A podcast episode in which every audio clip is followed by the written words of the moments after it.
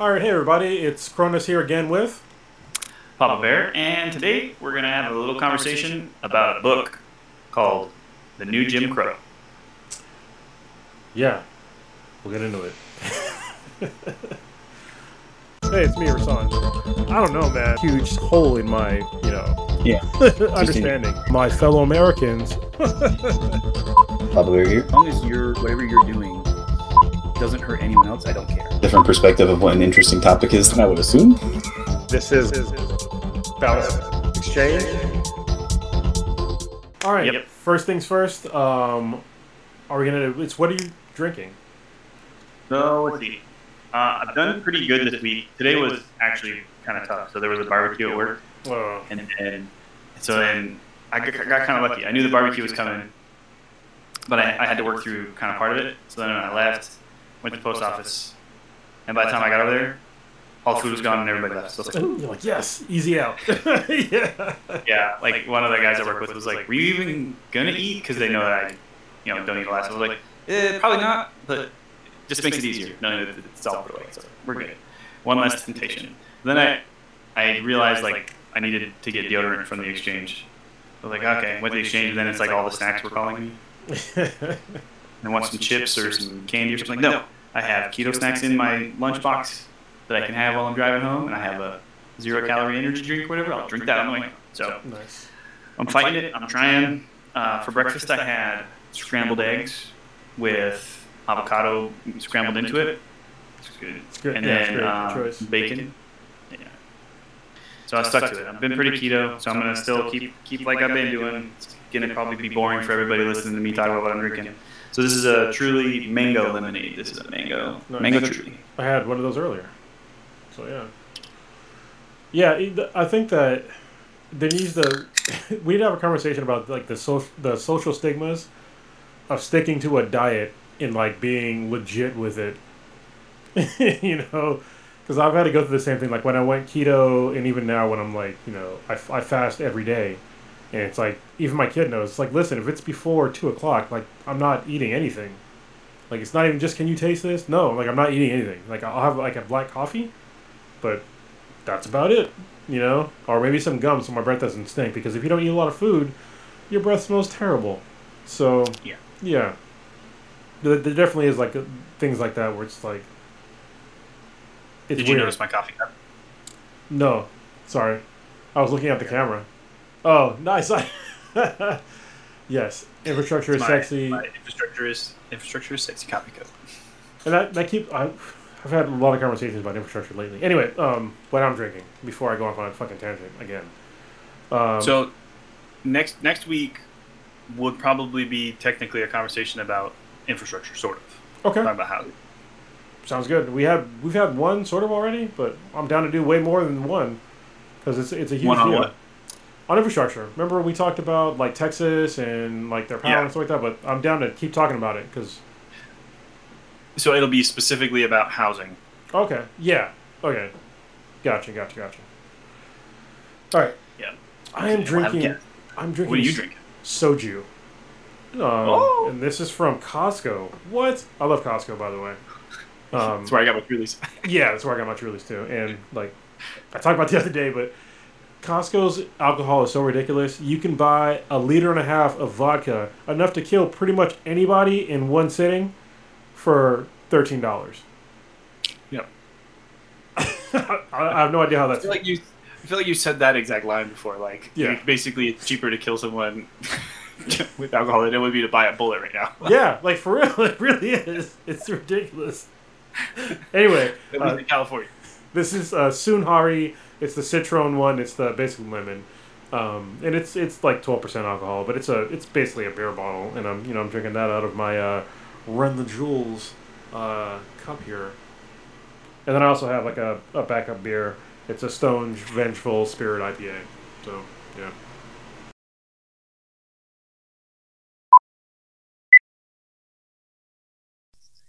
So at this point in watching our videos, you may or may not know that I am an active duty United States Marine.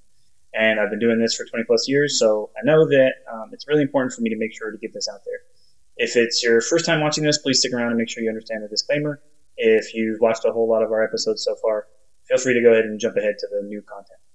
Um, so what I need to talk about today is that I am not authorized and have no way of being approved to speak on behalf of the Marine Corps. So any opinion that I give or any concept that I discuss today is the position and the opinion of just me, myself, just a man who has a bachelor's degree in political science and a master's degree in leadership and organizational management and has spent my whole life looking at government structures and social contracts and how these things are supposed to work, what the philosophies and things behind them are, and read a lot of books on that kind of stuff. And it's definitely one of my personal and key passions. And so when you hear me maybe give a position or a concept on something, that is only my own position. I am not a public affairs officer for the Marine Corps. I am in no way giving what the Marine Corps' official position on anything would be. And honestly, a lot of the topics we're going to cover here, I'm pretty sure the Marine Corps doesn't have a particular position on. Um, so if you do have any questions about what the Marine Corps policy on certain things could be, you can definitely research that and find those out, um, or leave a comment or send us a message uh, if you can get a hold of us somehow, we can maybe be able to answer those questions for you. So with that said, let's get you back to this week's content. All right, what are you reading, man? So I am reading a book called The Rise of Superman. Okay, Uh, nice. yeah, it, and it's a book about. Um, it, it primarily focuses on like action sports or extreme sports athletes, Mhm. and how over the last multiple, like really probably thirty years, they he usually says like several decades, um, they've like really focusing in on them as the center point of the study of flow, have realized that they long like have always basically been cracking, um, and like not cracking, um, like hacking the flow concept where um, all of the foundational things you need are in such a high level when you're doing extreme sports stuff like that that you have to be in flow or you won't survive. Yeah, yeah. it's stuff like that. Um, and so they talk about Danny Way was probably one of my favorite stories when he did his um, uh, mega ramp launch over the Great Wall of China. Have you seen that? No, I was thinking of a different guy, the guy who fell from fucking doing a mega ramp. And he went up like a half a half pipe and like got really fucked up. Different guy. So Ended up landing on the ground, right? yeah, he got fucked up bad. Sorry. That's still Danny Way. yeah. Same dude. Oh, same dude. Yeah, that's Same why I said the, the name sounds familiar. Holy Yeah. shit! All right, like as a So he did that. He did that event four days after he jumped over the Great Wall of China. holy shit. So he, he's So he- probably high on life. He's extremely high on life. He's that kind of guy. So he he was like up on top of it, just testing how it was. Was like, I'm gonna give it a test run, and just went. And it was it was too short, like it was not built right. He literally ran straight into the wall, oh shit. and then he he like completely broke his. Uh, he sprained his ankle, broke his like push foot, like his steering foot, like injured his his shoulder, and like got up and they're like, "Oh, we're gonna take you to the hospital." He's like, "No, hold on, I'm good." It's good enough. Yeah. Shook it off a little, goes back up there, jumped it, sailed it. You're like, most people couldn't do that on a good day. yeah. How are you gonna do that broken? Then he did it four more times. Jesus Christ. So then he then he gets on a plane he flies to California where the X Games are going, where that mega ramp event you watched or saw the video of was like the center part of it.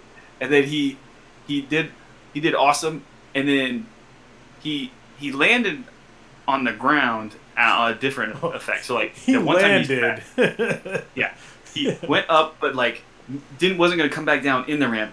Managed to somehow adjust himself in the air and land on his feet yeah. on the flat of the ground, way, way, way off from where he was supposed to land.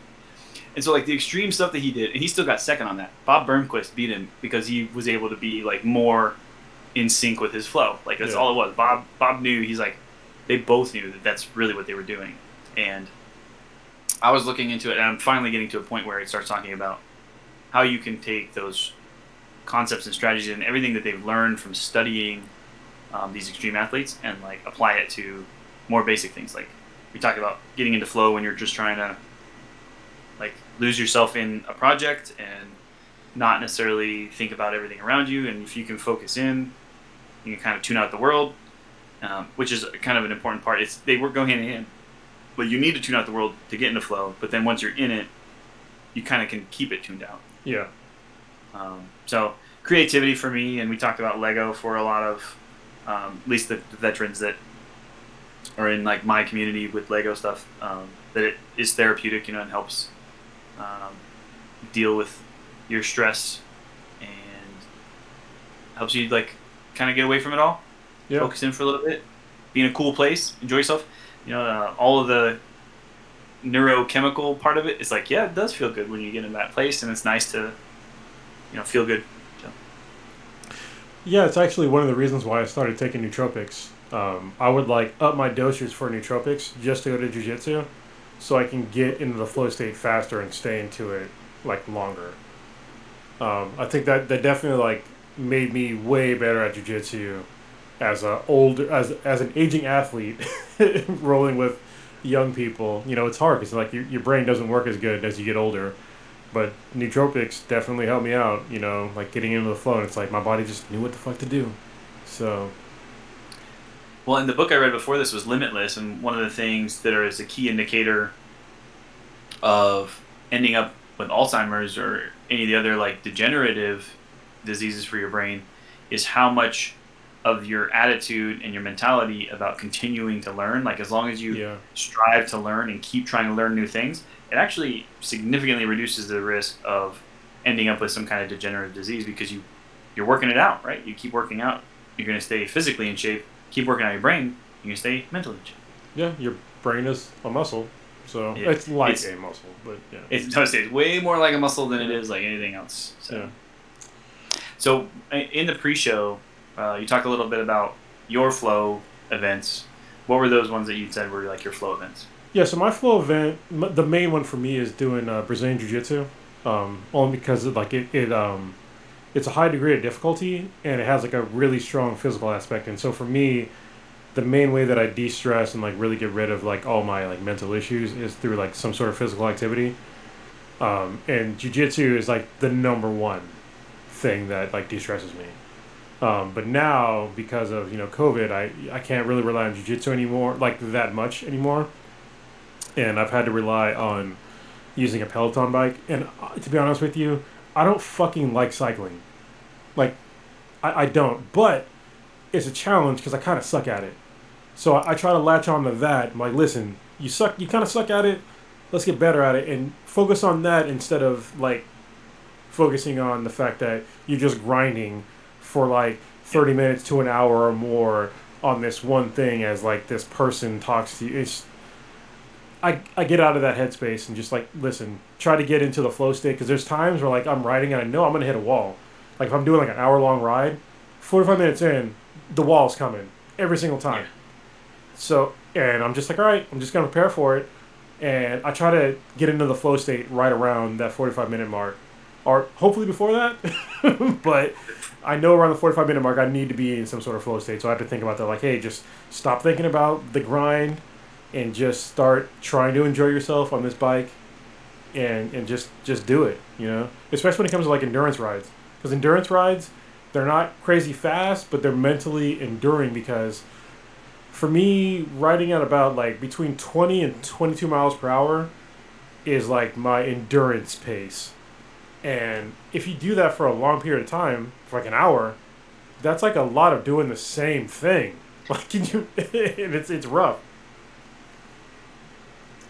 So, um, to me, one thing I keyed in on when you talked about the two different ones was that you felt way more like strongly in flow when you were doing jujitsu. yeah yeah. So, big part of it to me, just learning about this right now, what I thought of was it's probably because of like the inherent sense of danger, right? So you have a, a, a far more obvious and like well identified threat kind of concept going, which immediately triggers you into flow. Like, and you jump in and you jump in deep because it's flow is is a like a primal concept for us, right? So it's a thing that allowed us to survive better. It allows us to cut everything else out and super focus in on those things that we have to do to survive. Um, and so the difference between those two for me was that like you're able to snap right into it with that because you can you're looking directly at the person who is that threat. You're like, oh, okay, here we go, yeah and just kick that thing in. But then with with exertion and the like the version that comes from the Peloton is more like the runner's high version that they Yeah. talk about where after a certain amount of time, your body starts breaking, and you're like, okay, I have to mentally shut some things down to to to be able to continue to go.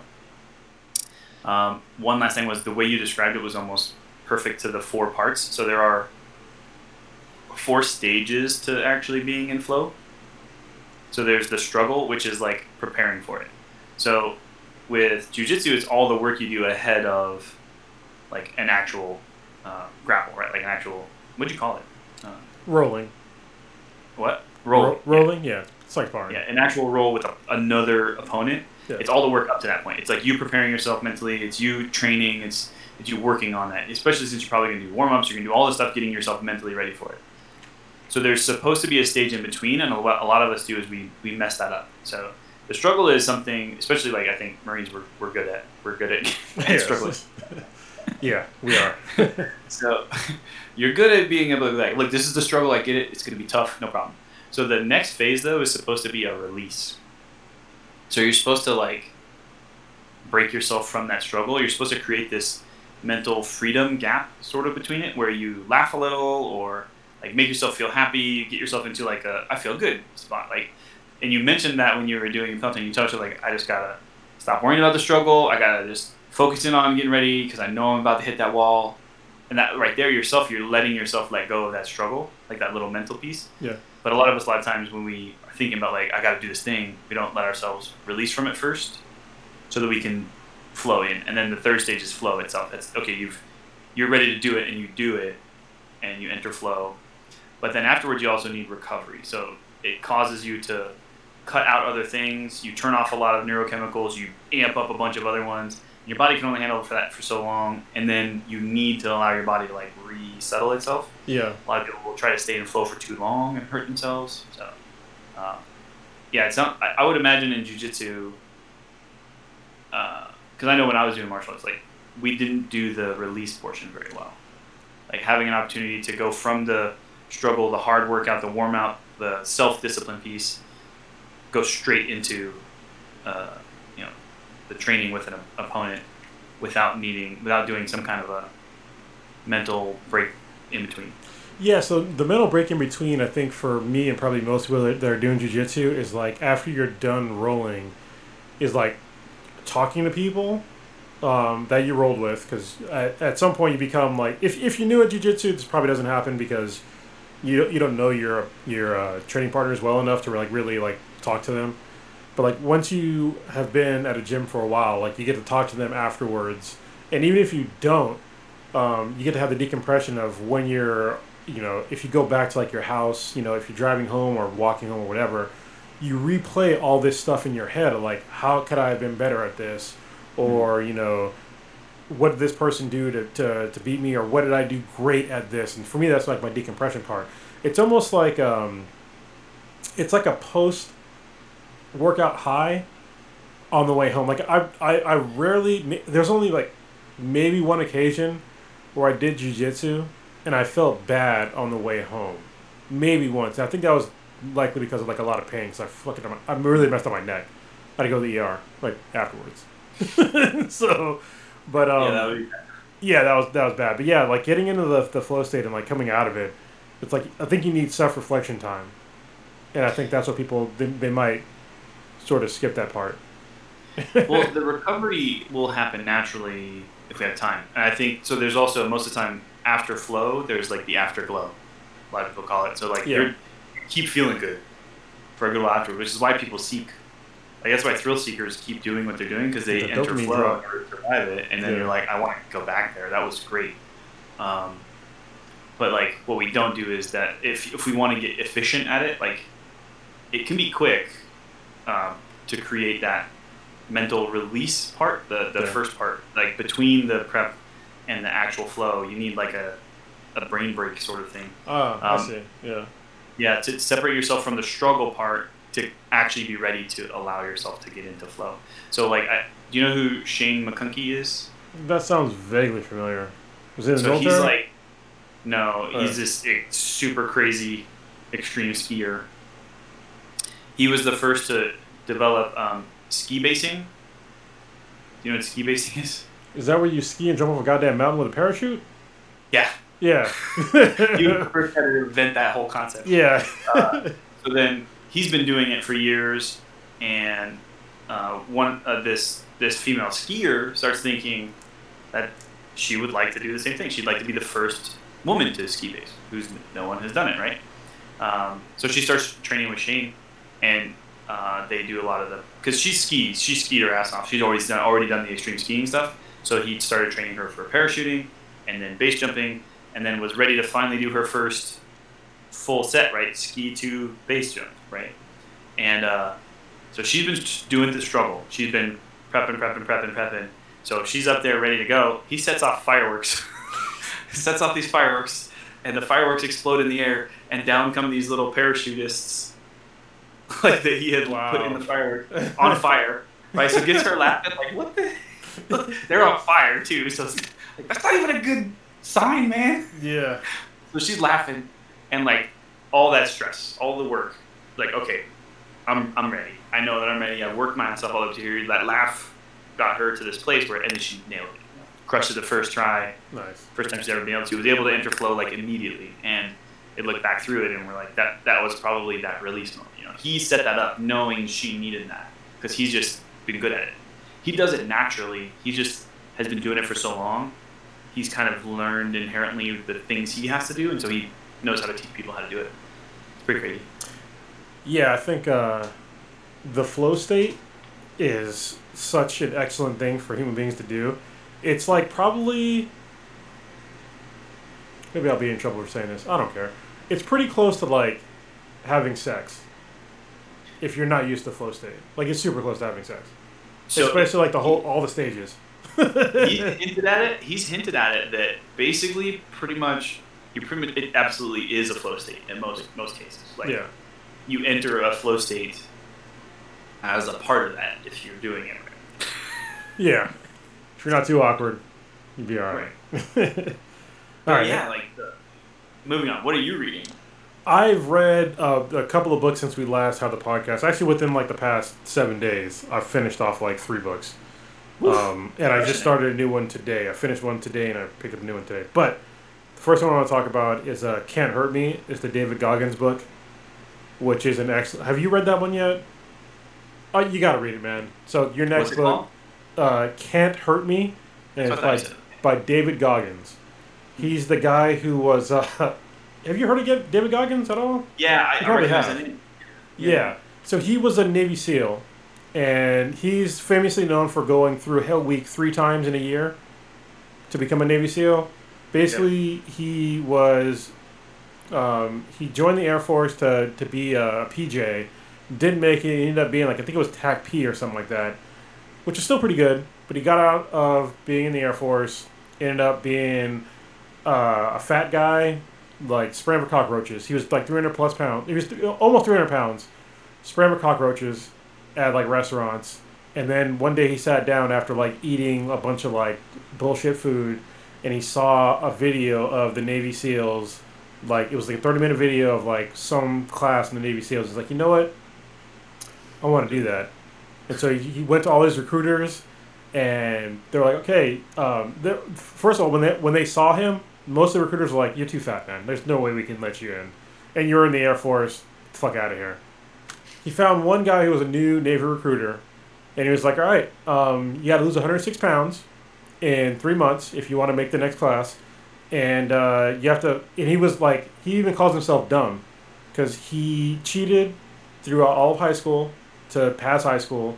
He barely passed the ASVAB test. He failed. The, I think it was the first, at least, at least the first time.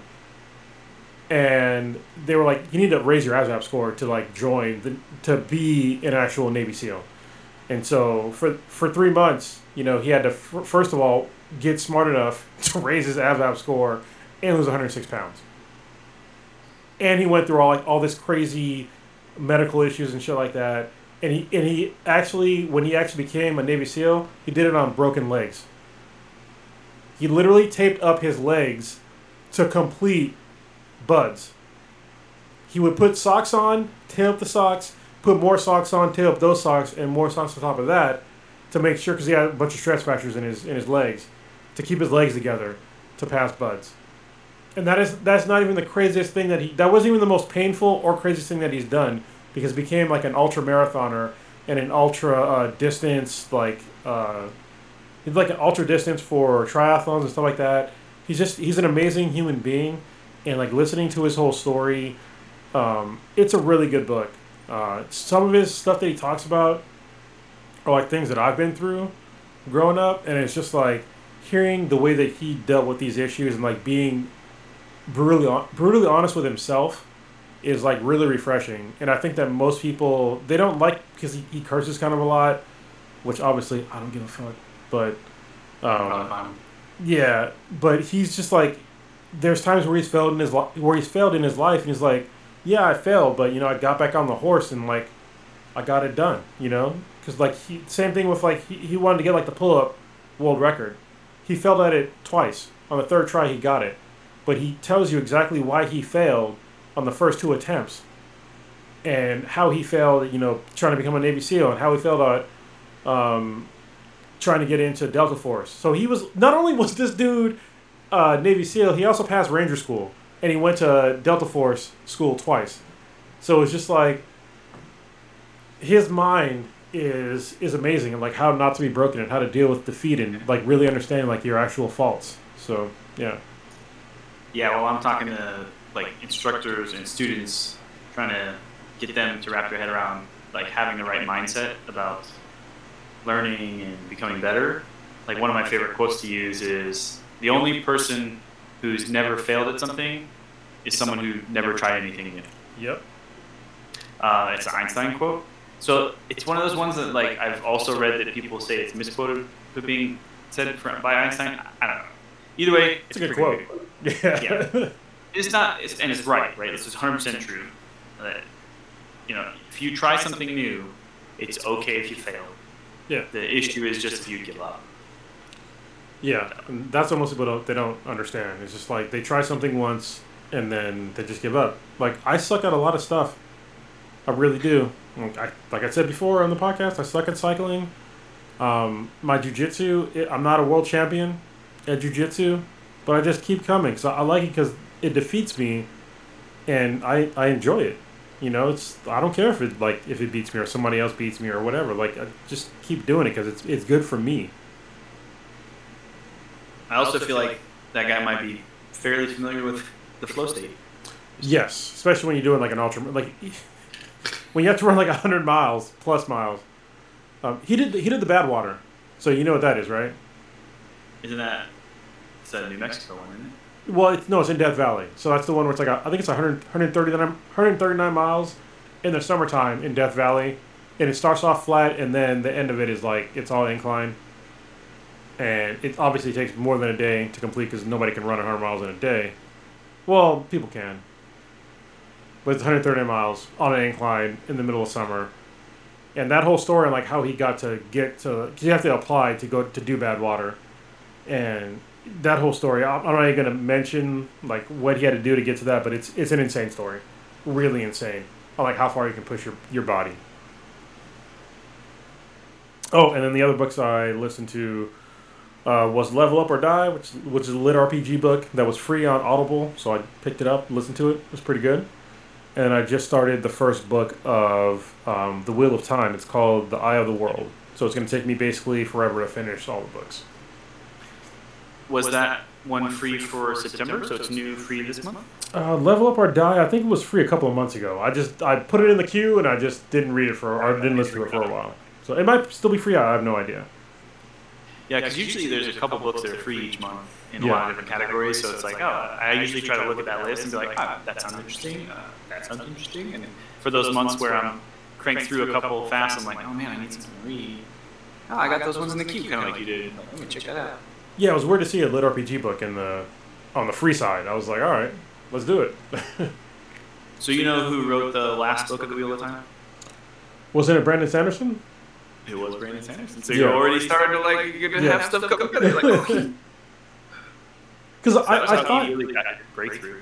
Well, yeah, because when, when I when I first looked up the book, I saw that Brandon Sanderson was tied to it. But then I'm I, when I started this book, it was uh, Robert Jordan. So I was like, where is Brandon Sanderson? So I guess this, this is the last book.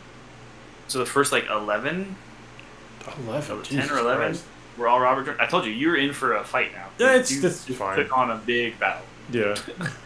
Uh, yeah, so Robert Jordan wrote all of them. He wrote about a third of the final one before he passed, and so then they were trying to figure out how to do it, who to have finish it. They had all his notes, the whole, all of the like, you know, beats were laid out. Someone just needed to write it, and uh, Sanderson had written two or three books, and they felt like his style was the right style to match with Jordan's, and so he got hired to finish it up Nice. and that was really where his name like okay boop, him you are now like someone people recognize their name and then he just starts cranking out books I mean, that's literally one of the main reasons why I'm reading, listening to the book. It's because I saw that he was tagged to it. I was like, all right, this, this dude's a good writer, so let's go. yeah jordan is from an era where a lot of those books are very similar Hmm. uh, they're, they're very lord of the rings um, shannara like they're all Shannara Chronicles. Yeah. similar stuff so it's great i still love all of it but it's at looking back i start reading robert jordan again all the time because i've read them all and like go to read it again i'm like this again no i'm good well, it's kind of like I'm listening to it. and It's kind of quote unquote old timey, which is fine. Yep. But you know, it's just I'm still gonna enjoy the books. I can already tell I'm gonna enjoy the Oh, yeah. books. But it's like it's from a different era than what I'm because like we, if you're listening to the vast majority of my consumption of books is LitRPGs or some serious like civil rights shit, right which is all a lot of it's current. You know, so the the writing style's a little, little bit different. Um, Yeah. But I'll, I'll just take it back to like the when I was listening listening to oh, what's the guy's name? Jesus Christ, the guy that did, that did I, Robot. Uh, oh uh, we were just talking about it forget his name now. He's, he's one of my favorite authors. L. Ron Hubbard? No. No, no, no. He didn't create a religion. Somebody's gonna be mad listening to this. Like, why don't you know his name right now? Isaac Asimov. Jesus Christ. There we go. Isaac Yeah, Asimov. we're both like Asimov. duh. Yeah. I, Asimov has an old timey feel to all of his books, but it's fine. It's Yeah. classic. I had in my creative writing course, I actually had an assignment where we had to take an Asimov writing uh, and then write it with a modern voice. Oh, like a nice. new, a new um, creative, you know, writing voice. Um, I really enjoyed that that project. Like that was a piece of work that I I wouldn't say I was proud of because like I definitely like have grown as a writer since then, but like it was still fun. It was definitely enjoyable. Like okay, how would we deal with this same scene, scenario, concept? What words would we use? How would we rewrite the concept into today's like creative writing? It was fun. Yeah. It, well, uh, hold on. I gotta look real quick. There was like a book I was listening to. Uh, oh, it was the Era of Navron, which also I finished in the past at least two weeks. Um, it was by Michael J. Sullivan, and like one of the words that they used was niggardly, and I was like, "Holy shit!" I was like, "I've never, I haven't heard this word in like a long time." It's like one of those things like if you want to modernize a writing style, is like probably change certain words. you know what I mean? I was just like, man. So that probably goes, you know, the way you're talking about, like modernizing a writing style. Yeah. Certain words you're probably not going to use anymore. Yeah, not even just words too, but like tone and all the other stuff that goes along with it. It was it was fun. And but like yeah, Fortnite, right? Even Yeah. though it's a video game now, like that's not a word people use. No. Most people don't even know what it means now. Uh, so. I saw it on something on a TV. We were watching. Uh, Cindy is watching I Survived, Mm. and on one of those it said a fortnight later. I was like, yeah, nobody's familiar with that. no one knows what it is is, it, a, is it 40 days? I forget how many days it is. Two weeks. Is it two weeks? Okay, yeah, I I can't remember. But it's like Um, nobody nobody uses that term Yeah. anymore. all right, let's get into the uh, meat and potatoes of this podcast. So we're almost an hour in. We have not talked about the actual subject of this podcast. Yeah, it's. A, I mean, so it's sometimes we we. I think that's part of what this show is set up to do. We have our intro discussions, and then we have the topic. Um, so I guess we start with a disclaimer, Yes, and it'll come in now. And then I guess we're back. Okay, so how do we want to start this? Um, Well, how do I- you want to so start? Because you you recently read the book. I did. I just read it, and did did I already explain to you like me coming to grips with white privilege concept? No, but actually, I had to come to grips with the same thing, and it's weird to say that as a black guy. so, tell me your experience. So, um, I got close enough with another Marine chief warrant officer, like same same rank as me, who's black, and finally was like had the courage to ask the question, right? And so that's where I think a part of what we're trying to do is show that we need to have the courage as members of society to have conversations that maybe are uncomfortable Yeah. and read things that maybe you might not have thought you should read or wanted to read, whether you should or shouldn't read it, that you definitely didn't want to read. And we were talking pre-show about like there's a book I'm gonna probably read that I'm like I don't want to read this book because the point of view of it I already know up front I don't agree with 90% of what this the whole foundation of this book is, but I should read it because I want to hear what their perspective is, and maybe I'll it'll shift something for me. Some small piece of it would make me make. I'll think about that in a different way now. You know. Um, so I I finally sat down and asked him. I was like, so can we talk about this because this is the way I've seen it. This is the way I understand it, and I feel like I heard enough things and seen enough things now that I think maybe I'm misunderstanding it. And we were in Hawaii. We were there for an uh, like an exercise event that we were um, doing reviews at to be able to do some write ups on, and we were just sat on some bleachers because these guys had all finished their training piece. Marines were leaving. We were waiting for some of the civilians uh, who were were like closing down some systems. We're just waiting so we could get ready to go back and change and go to dinner. And uh, and so yeah, so I asked. I was like, so what I perceive it to be is that there's an assumption that I get something or that I have the ability to, you know, be more likely to, to go great places because I'm white, right? Like that I'm privileged, that I get an advantage specifically uh, because of being white. And you know, we talk about our histories, my history, and like I, I spent significant parts of my, you know, teenage years wondering where I was going to eat tonight, was I going to have somewhere to sleep under a roof. I slept under bridges um, in Portland, Oregon, at skate parks because I had nowhere to go sleep that night. Um, and and I say nowhere. Like a lot of the nights that I did have somewhere to sleep, I stayed with friends. But you feel like you overstay that welcome at some point. You're like, I need to stay somewhere else for a day or two before I feel like I should ask them to stay there again.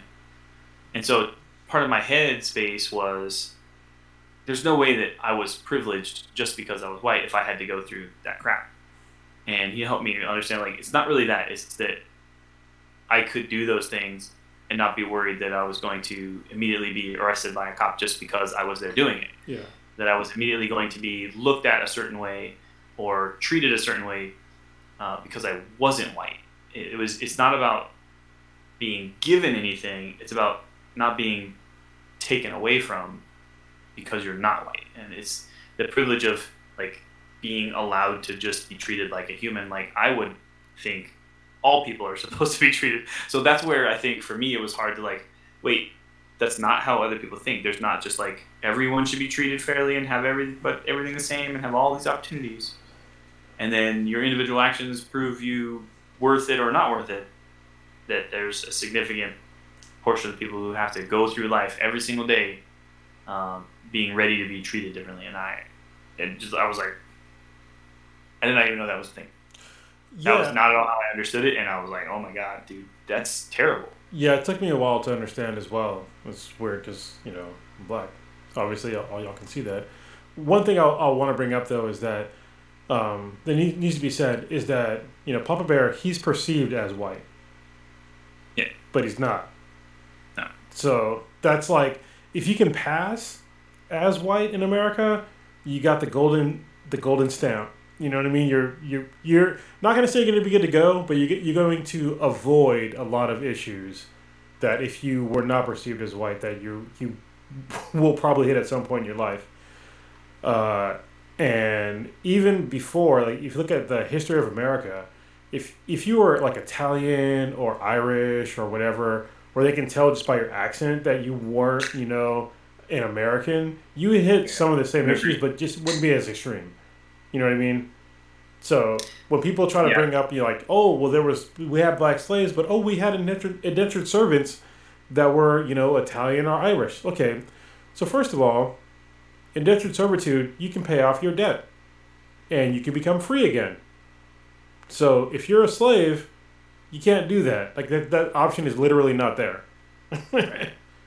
Well, and New Jim Crow goes into how they actually used that as a way to continue to actually like separate those groups and like reinforce that and like actually work towards stopping indentured servitude to ensure that there was a group of people who were close enough to the bottom end to want to make sure that they weren't the bottom. Yeah, and that's actually that trend still happens today. Like if you see Yes. the way that uh, they pit poor white Americans towards you know poor minority Americans, like it's very prevalent, and it's like you guys are fighting for like the least amount of resources Yeah. that you should be uh, getting together for and like advocating for each other to get better resources. But instead, um, they they make us fight with each other for like these dwindling resources that they fucked us out of for like the past, you know, hundreds of years, and the but they'll never mention that to any of us. No, yeah, because then then you'd have an uprising of the majority of the population, the poorest, um, saying instead of looking at those who they want to make sure keep them from being in a worse position, um, going, why do you have all of this stuff? And there's this many of us with nothing, and if you literally gave up like one percent of what you have to all of us, we would never have to worry about it again. Yeah, what are we doing? and that's that's a problem that uh, Yeah. they're not going to talk about because they know that you know if, if we all came together and like we're actually advocating for the same things so we can all have equal rights and you know equal um, like real equality then things would get better for everybody but it would also take away from a little bit of a small percentage from the people that are actually wealthy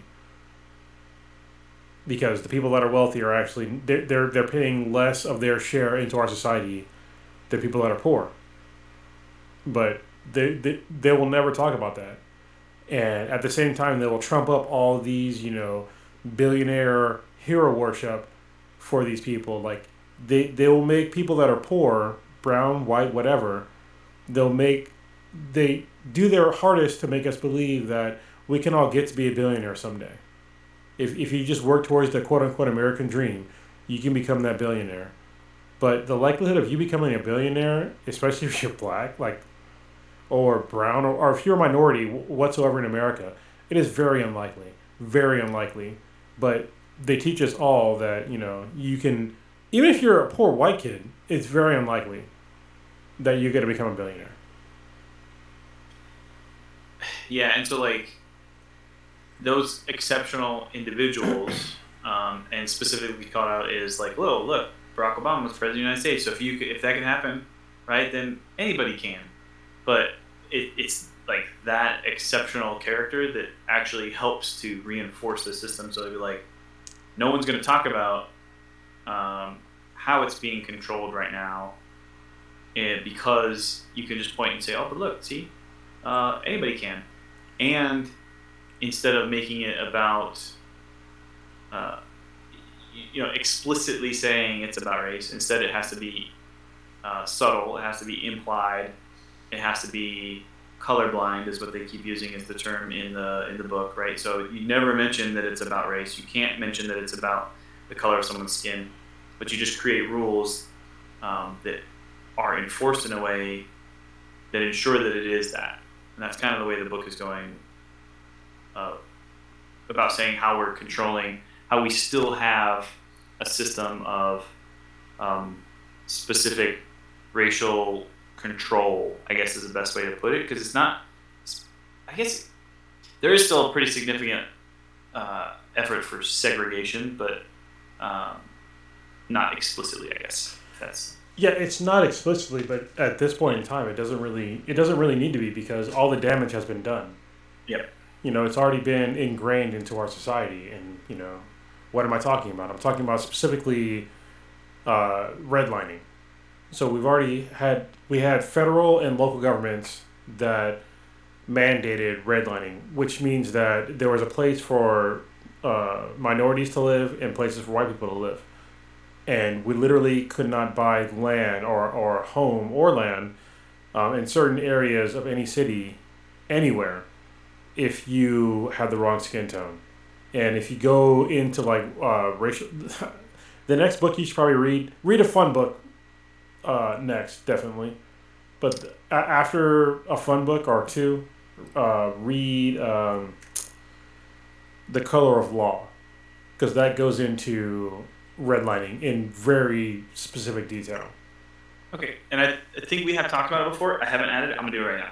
Yeah, because it, it'll it'll better it'll make people better understand like, well, why don't you know black people have money? Why do they live in ghettos? This specifically explains why black people specifically live in ghettos because we couldn't buy a home anywhere else. That's uh, Richard Roth Rothstein. Yes, and what I like about this book, one thing I didn't like about um, the new Jim Crow, well, maybe I didn't. Not that I didn't like it. I, I don't remember after reading it that there were any sort of solution suggestions at the end of the book. So there were, and There were okay. what is, and I was gonna. I think we should go over them. I, I do know some of them, and some of them There are were yeah. variations or modifications to to update them because I think so. The book is the book came out in 2007. Yeah. Uh, and Barack Obama had been elected. So like no ability at that time when the first when the first like primary publishing came out to look at the actual presidency and then evaluate afterwards. Yeah. Um, but there was a new foreword in the version that I listened to, which was like a ten year edition, and that was nice. Uh, so she's like, "Here's some of the updates to stuff," and yeah, it didn't change anything, and you could tell the frustration was there. Like, you know, there was hope, but uh, people are still being incarcerated for for drug charges, uh, specifically the preponderance of those being people of color, and it while he was able to make it so that it closed the gap of disparity between the mandatory minimums for crack cocaine and uh, powdered cocaine, which chemically and like uh, as far as by like actual drug effect are exactly the same. Yeah. Um, is punished. It was a hundred times worse um, when the book was originally written, and now is only ten times worse. Yeah, which is it's still nonsense. Like it's Right. it's still it it should be first of all, you know me, the, the war on drugs should end. All of it. Yeah. All of it. Like I don't care she says specifically this was one of the things i was like ah, says that there has to be like any any individual legislative or political action taken to fix the problem will not work uh, if we don't have like a societal cultural understanding change like how we treat each other generally like it won't fix it because we'll find a different way the same way we did with Jim Crow. It might take 20 years, but somehow we'll still end up back where we are if we don't fix that core component, right? Um, and I and I get that. I totally agree. Long-term solution requires us to have this conversation and get society to a point where we're not colorblind, that we actually care about each other and for our culture and for our differences and respect each other, but treat each other with respect as humans, re- re- not regardless of it, like blind to it, but understanding, right? Um, but I, this, you know me, like, and and no, there is absolutely legislative and actionable and like legal and political things that we can do now to like Yeah. fix a huge. So what do you want me to do? You want me to wait 20 years while dudes just rot in prison? How about how about we like end the drug war and remove felonies for minor drug possession charges and that stuff is just expunged and gone. And suddenly the voting population jumps by like 15%. And that's that's the problem. that you're highlighting the actual problem I know. is because the reason why that most people do not want to end the drug war is because it would change the dynamics of who is voting in America. Because the vast majority of people that are in jail for minor drug crimes are minorities. And if they had a chance to vote, they would they would vote to better themselves. Just like you vote to better yourself. Like why would you vote for something that you knew was going to put you in jail? You know what I mean? Like you, wouldn't do that, right? That, that that's common sense. But I think people they, they don't get that, and the the problem with like most people that are for the drug war and for like just throwing people in jail, oh they're druggies, blah blah blah blah. Honestly, they're why do you care? Listen, if if the problem is, oh, what if somebody gets high and beats somebody up or shoots them? We already have laws for that. We Yes. have laws for murder, assault, battery, all those things. So apply those laws when they commit those those crimes. And if, if they if they need to go to jail for you know assaulting somebody or killing somebody, then yeah, then that needs to be done. But when it comes to just like I just got high, Yeah. like I don't. That's none of your that's none of your business. People are high all the time. All the time, people are especially right now with the uh, the opiate epidemic. Like you, they're they're just they're just legally high all the time, but nobody seems to care. I was really tempted to ask my brother to be on this episode, um, and I actually just messaged him again because I'm curious if he would join us for a little while. The problem is, I try to, I want to try to make it that our guest is someone who, um, like, can at least have the whole conversation. He hasn't read the book, so that's not fair. Um, so we couldn't talk to him about that. But like, this part of it bothers me because he and I fight about this all the time. Like, I don't see any reason uh, to punish someone for personal drug use as a crime on its own, right? Uh, like you just talked about, there are other things. If they take actions or do things or neglect or whatever, just charge them for that. Should you operate heavy equipment or a vehicle? No, right? No. If you're intoxicated, that's still a thing. What drug that is, like, if we get pulled over and have an alcohol content over a legal limit while driving, I don't get a ticket or, or my license taken away for DUI and then also go to prison for drinking alcohol because it's legal, right? Yeah, you just go to jail for the DUI if if you go to jail for the DUI. Yeah. Just the action you took that you shouldn't have taken while you were intoxicated. Like th- that same exact law should still apply. But to him, he's like the act of taking drugs is inherently bad, and we should not let it. But we all this this this the problem that I have with that that that mindset is if you talk about drugs, everybody in America takes some sort of drug. Almost almost everybody. There's probably not some everybody. people that don't take anything. That don't even drink coffee. What's up? Mormons, Yeah, Mormons. I mean, even them. I mean, they still have low. They probably still drink coffee, right? There's caffeine in that shit. no caffeine. Not even caffeine. Okay. no sodas, no nothing. Yeah, it's just. But for most people, like you take some sort of drug, and it happens to be legal, and if they made it illegal and you took it anyway, should you need to spend five plus years in, in fear of violence in a cell, for that?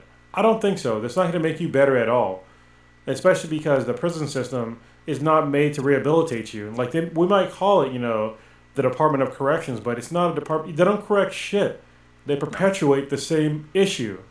Because if you go to jail and you have to check that box of have you been convicted of a felony Yep. and how are you going to get a job again? Like most Yep. places will not take you as an employee again. And how are you going to make your money? And and that's why to me, like that one move, right?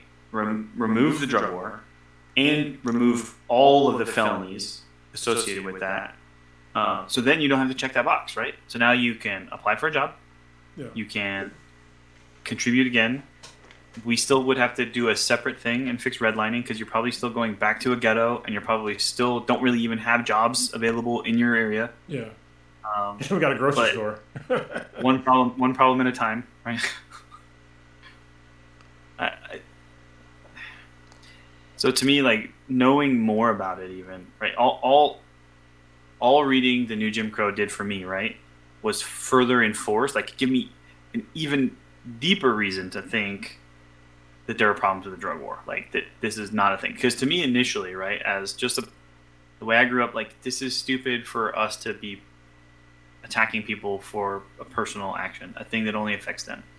And then now knowing more about what's actually happening as a result of it, and then after reading, so combining now my knowledge between um, Rise of the Warrior Cop and and um, New Jim Crow, so not knowing that all uh, like all the funding, like all the weapons, all of the other stuff that these SWAT teams and these like over policing military like police forces are getting to comes from the drug war funding and they're only doing the drug war stuff because it provides them with money and funding and like also so like that stuff would just immediately go away Yeah. if you take away the drug war and take away that drug funding So now I think you probably understand a little bit better of like why I don't like Rex Grossman, like of his whole like mindset.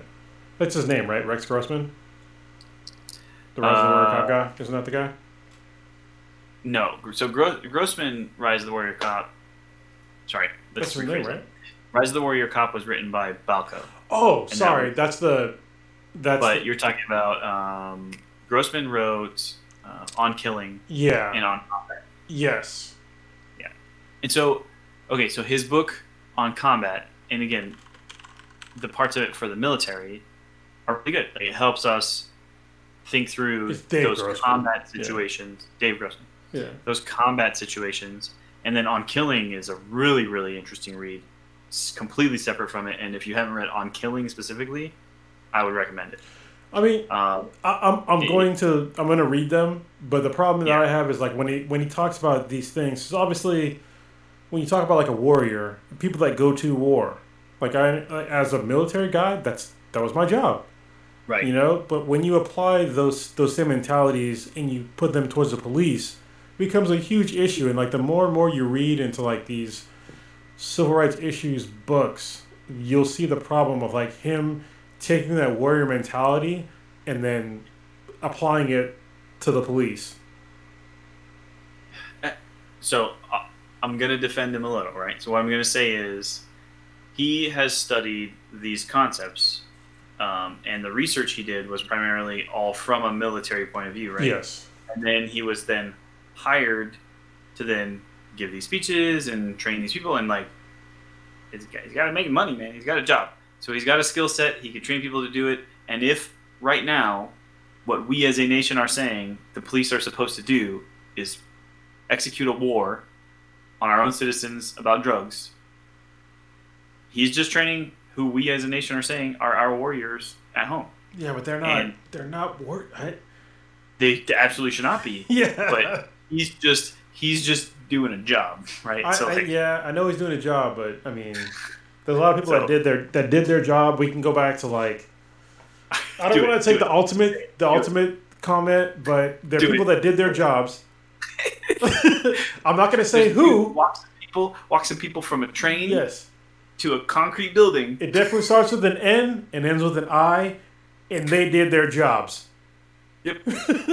like, People are supposed to think, and that's that. Maybe you know, maybe he should have stood his ground and been like, "I'm not doing that." But maybe he didn't have the same level of understanding, right? Like, if you had asked me when I read those books prior to understanding more about this, like, I wouldn't have thought that was weird because what I knew the police were doing was needing to be a SWAT team and needing to go into these areas and being under attack. Like, that's the way yeah, you know you understand it and if you don't learn more about the situation and learn more about what's going on and like then he may honestly have been completely ignorant to anything other than his own level of understanding even as a retired lieutenant colonel what's going on inside some of our own inner cities he probably doesn't know much about Yeah, and that, that's like the weird thing. It's like I think that you know, being a military member, like we we have a lane that we should stick to, and we should probably stay in our lane.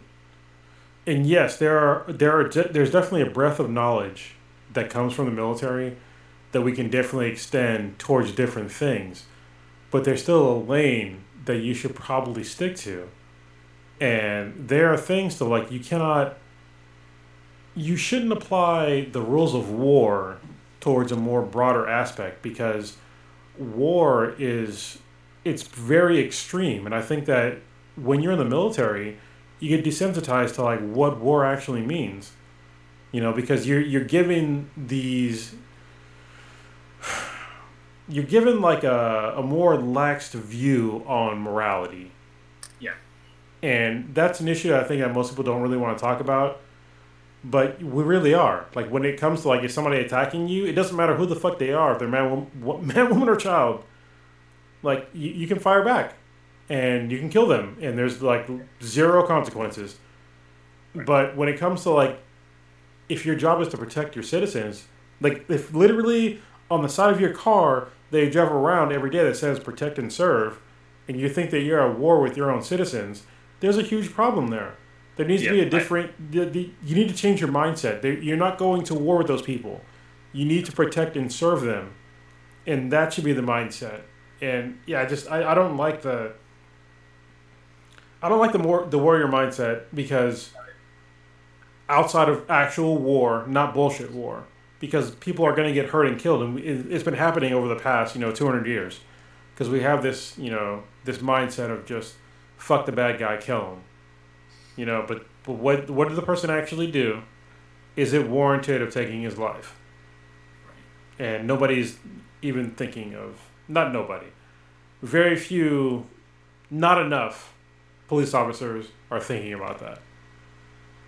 Well, I mean, the easiest way to put it is that who are the people who would even be in a position to declare a war on drugs? They're not thinking about it, right? So No. they're not considering where that line should be. We declare wars on drugs. We declare wars on terror, which is not even Yeah. thing, an emotion. Um, what's um? There's another one. There was like a, another recent. Oh, how about war on like this virus? Like even that doesn't make sense. Like Yeah, I'm the same way. Yeah, the one like Right, coronavirus. so both of us, Yeah. both of us are like, I'm gonna wear my mask. Both of us are getting our vaccines. Like I'm totally for like treating this shit seriously, but treating something with concern and like the respect it deserves, and like on having an honest, open conversation with about it has nothing to do with calling it a fucking war. And a war is a war. And I we went over in another episode how a war can or can't be justified, and nothing about this has anything to do with justified war, right? There was no one else who attacked us. I mean, the virus kind of did. Well, well, they're trying to say this is well, this is this is how they got away with it.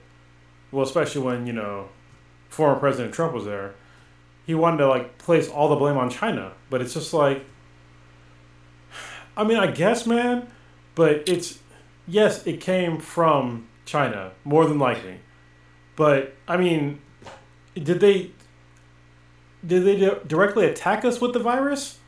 No, because it went worldwide. So if they tried to direct it at just America, they fuck they definitely failed.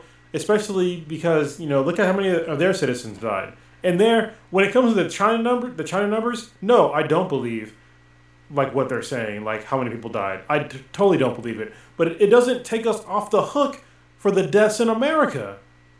And I think that's what most people don't really seem to get. It's like, yeah, blame China all you want, but our own ineptitude in America is causing American deaths and it's over 600,000 American people have died because of our own ineptitude, because somebody doesn't want to put on a simple cloth mask.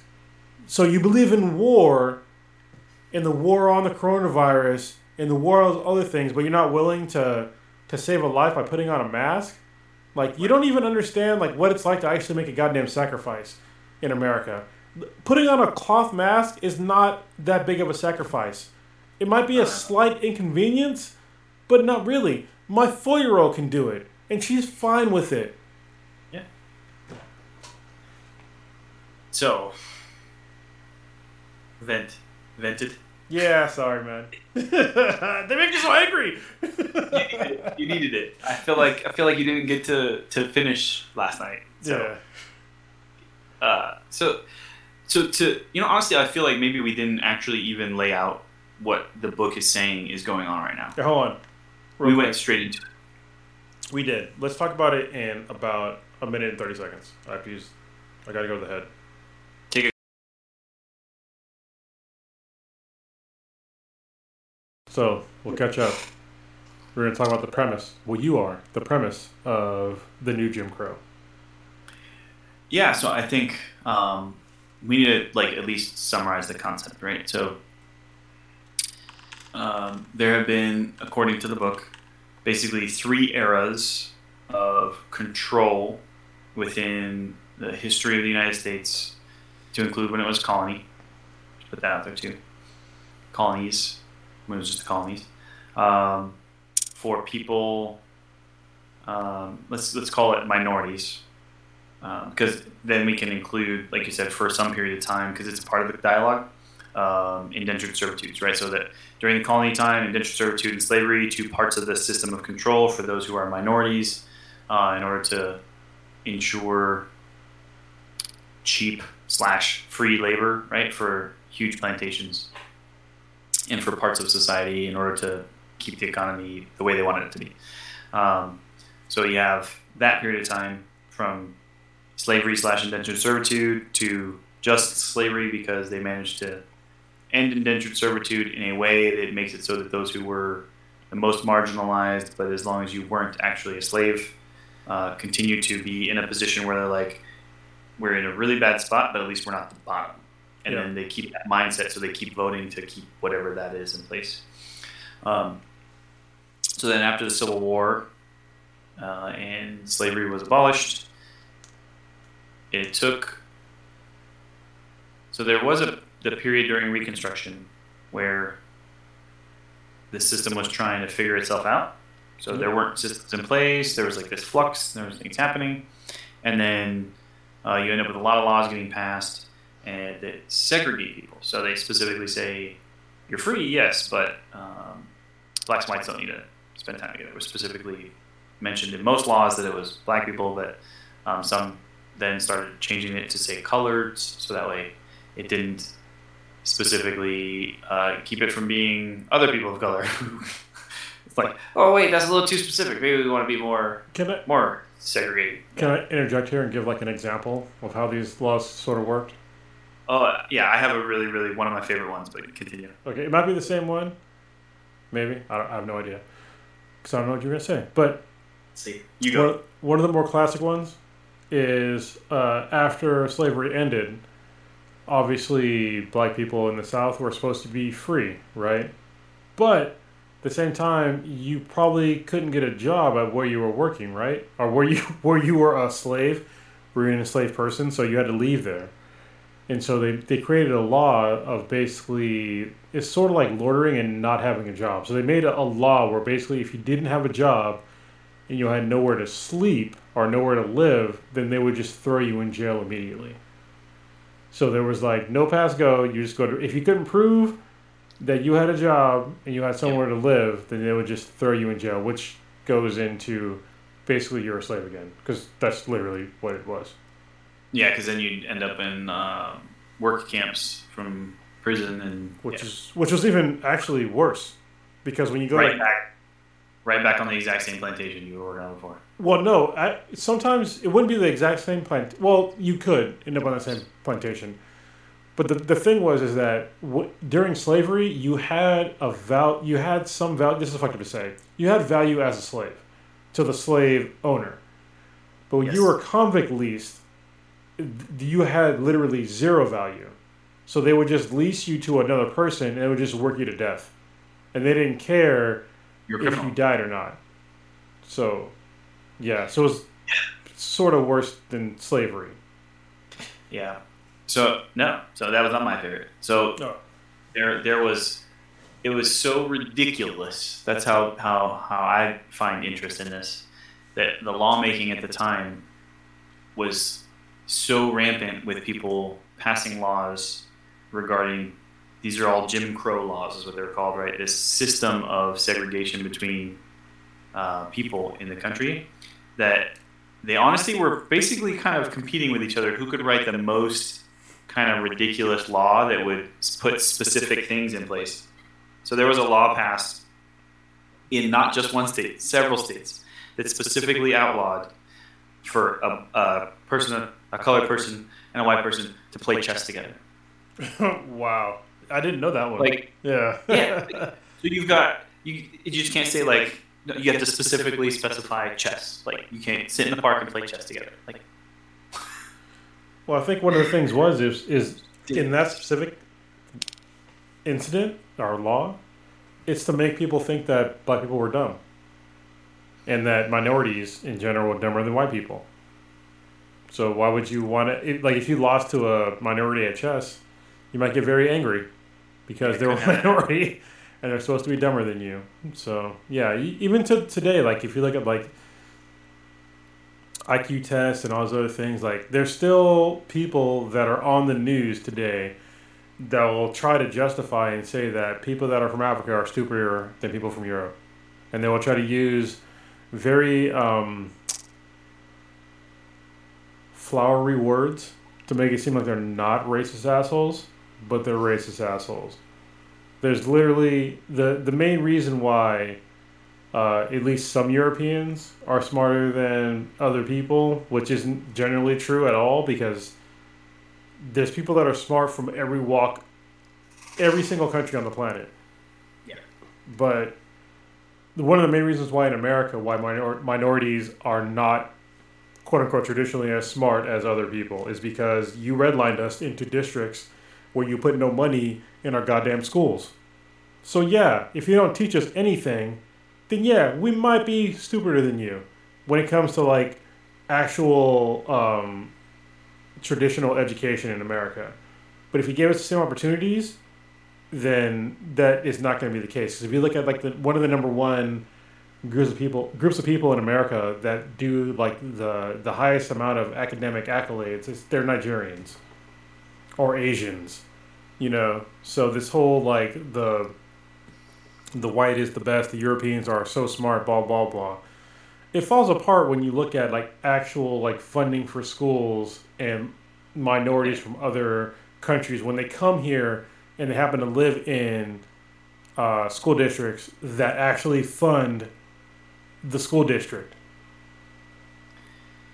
I mean, just even that concept is fundamentally against a key learning concept that you know I've learned about years ago and am pushing and pushing to make sure that people understand today, which is the growth mindset.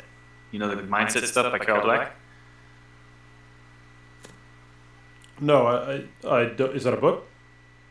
Yeah, so it's called Mindset. Carol Dweck. She spent 30 years doing research on mindset, um, and so there are only two kinds of mindsets, according to what she's talking about. There's the fixed mindset and then a growth mindset. So a fixed mindset believes that you have inherently a certain amount of skill at something, and if you can't do it, can't do it. So don't try it.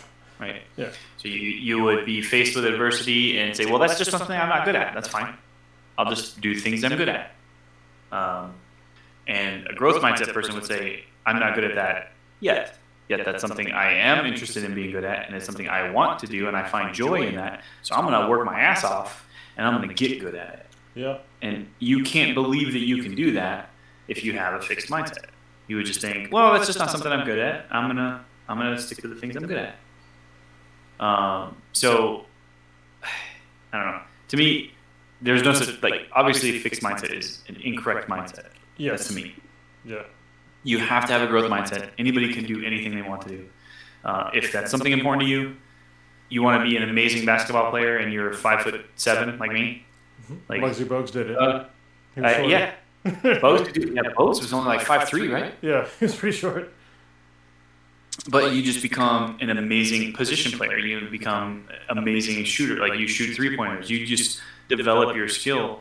And at some point too, when we talk about mindset, it transitions to flow, and like you just become really good at getting into flow, and you can see everything everyone's doing. You're in flow the whole game, and you just crush them because you can anticipate their moves. You can see from their little little movements like everything, and you just get that good. So you can choose to do that, right? But if you have a fixed mindset, you just you feel stuck. There's actually um, a girl that I went to high school with named Carol Reiley, uh, who's uh, she's like in one of the most uh, advanced in the field of AI right now. It's pretty crazy. But she wrote a book about mindset for kids, like wrote a kids book because to her it was so important. She wanted to make sure that there was lots of really cool opportunities for kids to read about it and learn from it. Um, and she lives in Mountain View, which is not far from me. She's Asian, right? yep. I just look it up. So I'm not. Yeah, we went to we went to Mountain View High School actually too, which is crazy. Oh, that's hilarious because she lives in. I used to live in Mountain View. Lived Mountain View, Yeah. Yeah, yeah, different, different place, but Yeah. went to Mountain View High School. Um, so, did you see her book?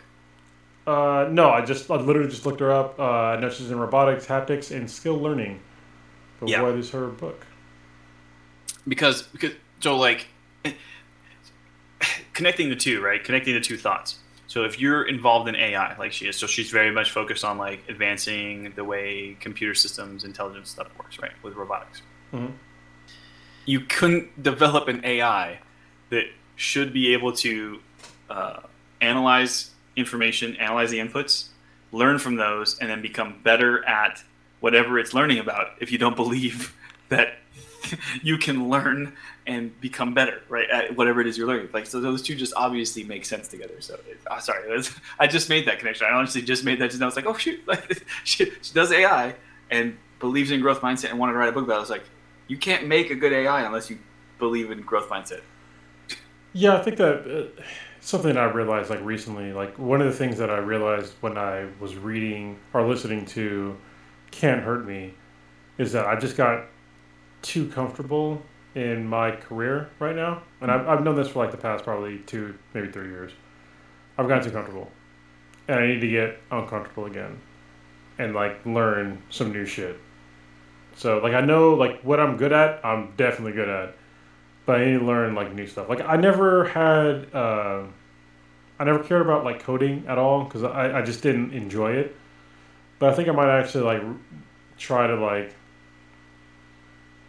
learn some coding because I, I can do like one-liners and loops and stuff in Linux, but after that I'm just like ah it's complicated. You know I'm good at what I'm good at, but at the same time it's like why am I? This could make my job easier. So why would I not do that? It's kind of dumb. Where are you thinking about starting? Where, like, what coding are you thinking? Like, what specific uh, language, I guess, are you thinking about starting with? Well, I, I know I, I, I, I tried a little bit of Python earlier, but whatever makes my job easier. like, really just learning how to, like, so I, when I go through, I have to go through, like, a lot of logs all the time. So if I learned how to, like, script and code better to, like, just go through logs faster of things that I'd normally look for in logs, I should probably do that. You know, because Yeah. make my job easier and make like my uh, colleagues' jobs easier. And I know there's like a bunch of folks that I work with that have made a bunch of tools that have made our jobs easier. But it's like, why, why shouldn't I just do that? Like, Yeah, I would- think either Visual Basic directly itself or Mhm. C Sharp probably would be the one of the first two places to maybe start. okay, Um, that's where Logan. So it was so funny because he and I spent like several years learning C Sharp together, but then when he did his first like computer languages class, he had to learn like C plus and C plus plus, and he's like, "Shit, yeah, I have to think dumber. Hold on, uh, how would I have to write out this 15 line code thing because we realized at some point we do that a thousand times in any code. Like, let's just make that a single line. and Yeah. so, like, C sharp has a lot of those shortcuts. Uh, and so he's like, oh, I hate this crap. So he and I literally sat one day for like two hours in his room trying to figure out how to break down what both he and I obviously knew what the code needed to be to like do the simple thing that we we're trying to do. Is like, yeah, but how do you write that in C plus plus? Let me look it up because it's it's at that you know in the C sharp point you're like shortcut codes. You write this shorthand piece and it runs a, a full process. So that yeah, that's, yeah, C sharp C sharp's a good language, um, and then Visual Basic is like the output of it, which I think probably would help more with your logs. Yeah. Well, I mean, the, the logs that I go through, I, I don't know if it matters, but it's it's mostly Linux logs and like, uh, now I have to get into like ESX logs, which is like VMware, but. Yeah, I, I can still do the same thing and like extrapolate it in that, but it's just like I Yeah. just need it. I'm good at my job, but I, I can make it easier. Like, why not just make it easier? You know. Yeah. So. Yeah, I think it's like I one of the things. Yeah. I started with freaking original HTML, so I mean, that's, Yeah. don't don't do that. yeah, that's great. Don't torture yourself. Well, that's funny because like when I started doing my computer work, like when I was in the Marine Corps, like the main thing, the first thing that I had learned, like the the complicated thing that I learned was like actually networking. So I started with like networking. Yeah, like Cisco, just the regular Cisco interface. Yeah, Cisco, and then we had the uh, what was that damn the D the DSID, you know that's like Yep. probably super old by now. Um, Same structural concept. They Yeah. just replace it with newer components. But yeah, yeah, and then I did that and went to like you know disaster recovery and civilian life, and then storage area networks and like all this stuff, and it's just like I just kept it running. But it's like why don't I just make stuff kind of easier and like learn some things that I'm not comfortable with anymore? Because I'm super comfortable with storage, but I need to like refresh my mind and like get uncomfortable again. Yeah. I had had one of my instructors ask me to do this. Like, sir, how are you so smart? Just keep it going. There's a lot of work. There's Yeah. a lot of work. Open to it. He's like, I read a lot. It was funny because she she asked the question actually like this, like, why are you so smart? Is it because you read a lot? Is it because you're like you've got a lot of experience? Is it because you're always trying to learn new things? Is it because you talk to a lot of people and try to get the stories? I said, yes. yeah, it's all those things. You have to do all those things, man. Like Yeah. you can't you can't just focus on one. You have to keep learning. Just keep trying. Um, think about stuff. Like literally. So one of you know what? Um, so I've created four rules. Uh, we need to get back on topic, but I will tell you my four rules. And I got these straight out of powerful teaching. It's not something I have created. So rule number one is take time to think Yeah. right? So not just when I ask you a question, I want you to take 30 seconds and think about your answer, but every once in a while, like just stop and analyze what you're thinking about and think about your day and just take time to make connections between things because if it was important enough for you to remember at the end of the day, you probably should make a, a meaningful connection to that information. Anyways. And then No, hold on. Put a pin in that real quick. If you ever notice, like on this podcast, um, people that know me from the other podcast, I, you know, things kind of come back and forth sort of quicker. But on this podcast, there are definite pauses in conversation because we, either one of us has to like think about what we're gonna say, and like actually think about what the other person asked us. So yeah, just take a second to think. what you know what that is an indicator of? Well, I respect you, and when you ask me a question, like I need to like you know really think about like what you're asking me. It's not it's not a surface level answer. Usually not. Yeah, It means we're both good listeners. try to be. Yeah, because because a lot of people are already the moment they finish whatever they're saying, they're already thinking about what what, what they're planning to be the next thing they're going to say, and so they don't even hear what that person's response was to what they had to say. And a good listener, um, you know, pays attention to what the other person says. I actually, we did like a tactical decision game sort of thing, but more on morals and, and moral compass stuff and there was like they give this scenario hey this marine's got a whole lot of personal issues going on and what are some things that you could do to help that marine out right and uh, you know people gave some good examples and and i i at some point finally was like okay they haven't said this yet i want to mention this i was like so a lot of people think um, or, or usually respond which which no one had yet which was kind of i don't know good or bad like oh we talked to them about their problems right because you should have them talk about their problems but when you say, I'm going to talk to them about their problems, you just said, I'm going to talk. Yeah. What you need to do is shut the fuck up and listen. Yeah, You need to engage with them, but then, be an active listener. Like, learn how to get them to vent because it's not about you talking that helps them. You don't need to tell them how to fix their life. In most cases, when people have a whole lot of shit going on, they have a pretty good idea what's going on with their life and they, they know what they want to do. They just need to vent. They need to, like, get it out and fucking cry maybe even right and then they'll be like okay i'm ready to handle this thing thanks for all your help and you're like i didn't do shit but sit here and listen to you bro but cool and that, but that, like and a lot of these are all corporals and sergeants right It's like, guys, you guys are at the front line of this stuff. You need to learn to listen. Like, talk to them enough to get them to start talking and then shut up. like, just be there, you know?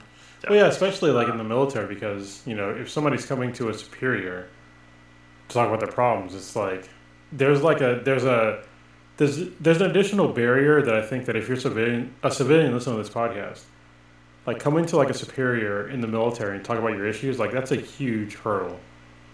And if you and if somebody like will actually sit down and actually listen to you, like yeah, that's probably all that they need to do like for like a lot of people. It's like this person's listening to me. They might have some feedback, but just like getting it out there is is a big deal. So I, I've been through like you know therapy and just like me talking through my own issues with somebody else that I don't know. It's like that that's a huge Yeah. step. So, and I forgot where we were. Uh, your second thing about God damn it, yeah, we went fun. Rules. Rules. Rules. Yes, rules. You had two rules. Uh, it's four rules. I'm not even Four gonna rules. Sorry, Jesus. It was mostly related to that first one, which was take time to think. The other ones are like related to classroom stuff. It's be willing to get out of your comfort zone and um, ask questions, and it, you're not alone. Like ask your peers and your instructors for help. So like it's some basic stuff, but the first one was one I really wanted to hit on, which was take time to think, which was one of the things we were kind of talking about. Yeah, and this this comes back to you know New Jim Crow because I think that a lot of people that when they hear about issues in America when it comes to like racial issues, it's so easy for you to dismiss them because if you have a high school education, um, you're not you're not even aware of these issues like at all. And I don't fault people for not knowing it, but I do fault them to where if I say something that I know is true and they say that it's not true, then you're in the wrong. And if you don't want to do the research and like really look it up, um, then you're you're a fool to me. And I, I was a fool before probably. I think I started on like this whole journey maybe like a year and a half ago. Where I was just like, man, like, it's just fucked up. I was like, why is it messed up? Like, why do, why when I walk into certain places do people not welcome me the way that I should be welcomed, or they think I don't belong there, or um, they they will say certain things to me that would make me uncomfortable, but then I would like kind of ignore it, and that's when I started like looking stuff, and then like the stuff with um, I think it, it might have started with like Trayvon Martin like a couple years back when I saw like the way that you know he got he was murdered, Yes. and then I saw like the blowback with you know certain people that were my, what I thought were my friends, and they were just like, yeah, he deserved to die. And I was just like, what? Like, could you imagine like some kid? Could you imagine walking up on some kid, and then, as a grown ass man, getting into a fight with them, and then shooting and killing them? You initiated the confrontation, and then because you were going to lose a fight, you shot and killed them as a grown man. Like, and that's when I was like, people that people think that what they what he did was correct. I'm like, no, like the the guy that killed Trayvon Martin, like he was totally in the wrong. And then when he got off, I'm like, he was found not guilty because it's uh, bullshit stand your ground law. It's like, man, like what is? And then I was starting to like review like my life. That's when it started. And I was just like, this is like really messed up. And like seeing like former friends of mine just like, yeah, he deserved to die. You know, he's a thug, blah blah. I'm like, but nothing. Like, how was he a thug? And then like the media going through and like going through his whole life. Oh, he got into a fight when he was in high school, or you know, he had marijuana in his system. I'm just none of that matters. That was a kid. He wasn't even a man yet, and you snuffed his life out, and you're justifying why this grown man picked a fight with a kid, and then lost the fight, and then shot and killed him. And I was like, there's a serious problem with empathy in America. And that's when I started going down the journey of like figuring out like what is really wrong with America. Well, and I think that's where she was going towards the end of the book, saying, until we fix that problem, like the empathy piece, like understanding and caring for each other honestly and truly as like other humans, uh, you're not going to fix it. Now, Yep. I agree, but I also think there are actionable items that we can fix today to like significantly improve a huge number of lives, and then let's work on this other problem. Um, you know, I, I, I don't think I have a good analogy, but I'm pretty sure if I take a second, I can come up with one where it would explain the idea of like not saving someone right now because well long term we need to like save everyone like well like can we not also fix this right now and Yeah. then let's work on that thing Yeah, people are are very singular in issues. Like they're like, you can either do this or not that. It's like no, you can literally do both. yeah Like there's no there's no issue with like doing both. It- are caring Yeah, about this- both. You know. that's where I look at it. I, I think, sorry, I think there should totally be a way to fix the incarceration issue because I don't think we actually got there yet. Hold on, so fix the We need to issue with yeah. people in prison, and and then fix the society problem. Okay, so end of end of slavery goes to Jim Crow, which is where we talk about you end up with so many laws that are like completely weird and to the point of people not being able to play chess together, right? Yeah. Um, so then, civil rights movement, um, 1960s, um, LBJ, woo, right? It's our favorite.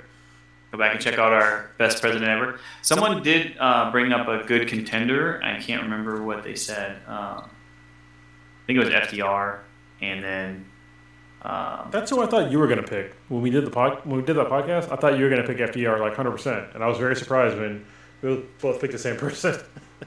So the, the only problem that I have with using FDR is that it's unfair to compare someone who got to do like five freaking terms or something crazy yeah. because he, he didn't bother to follow the rules everybody else decided to follow to the point that someone had to like say, dude, you're done. And we need a constitutional amendment to tell the next president, you're not doing that again. Yeah. Um, so like he had so much time. So if you compare numbers, like it's impossible to scale him and his time and the influence he had in comparison to anybody else. So yeah, he did a lot. Um, but I, yeah, I think that with especially the situation put in, LBJ got some stuff done. So civil rights movement and Jim Crow's dead. Like, hey, you can't pass laws that specifically restrict people from being able to do these things based on any of that stuff. Uh, so now that can't be explicitly stated in any laws. So then everybody's got to f- figure out the system. I say, not everybody, because a lot of people were like, okay, fine. Um, and she does cover in the book, which is really great, that a lot of people were honestly like good intentioned when doing all of these things that now looking at it seems stupid and terrible. You're like, why would you think that? But the amount of information, like we talked about being ignorant to something, right? The amount of information and the experience that they had told them that this is a group of people that needed our support and our care and our whatever. Like, this is what they thought. Um, and so they feel like they're taking care of this group of people when what they're really doing is uh, marginalizing them, right? And keeping them in their, their sphere, not allowing them to blossom and be their own. So. Um, so we leave Jim Crow, but there's like a gap of period where the system has to again flex itself and, and figure out how do I still continue to um, keep those people marginalized, and then we basically they start realizing uh, and passing some laws for felons, and then start the drug war, right? And so Yeah. the drug war specifically then targets drug use as a felony, puts people in prison for doing drugs, uh, being around drugs, having anything to do with drugs, uh, imprisoning people that are near people who saw drugs, right? Like, it's insane. Um, and then putting a lot of money behind it, and then basically taking it from. And, and, and what's really interesting, I think I learned out of it too was like it's not just about the prison time. So say mandatory minimum for whatever that drug use was was five years. So you're going to spend five fucking years in prison marked as a felon, and then you get out and you're on probation. So for the whole time you're on probation, you're also in a marginalized status, um, and you will forever be marked as a felon because of the felony. And so you are forever basically um, not able to vote. You're a secondary citizen. Like we basically changed uh, terminology, right? So we stopped saying slave, we stopped saying colored, uh, because those are the things we used to then marginalize those people, um, and instead we just say felon. So are there felons who should be marginalized? Yes, but um, it shouldn't be for this mass system that we're able to put out there for like regular shit everybody does, um, and then target them so that we can then call them felons and keep them from voting and keep them from being able to participate in society. So uh, the system now that is being used to keep people marginalized is mass incarceration. So that's the term she uses uh, to define the new Jim Crow.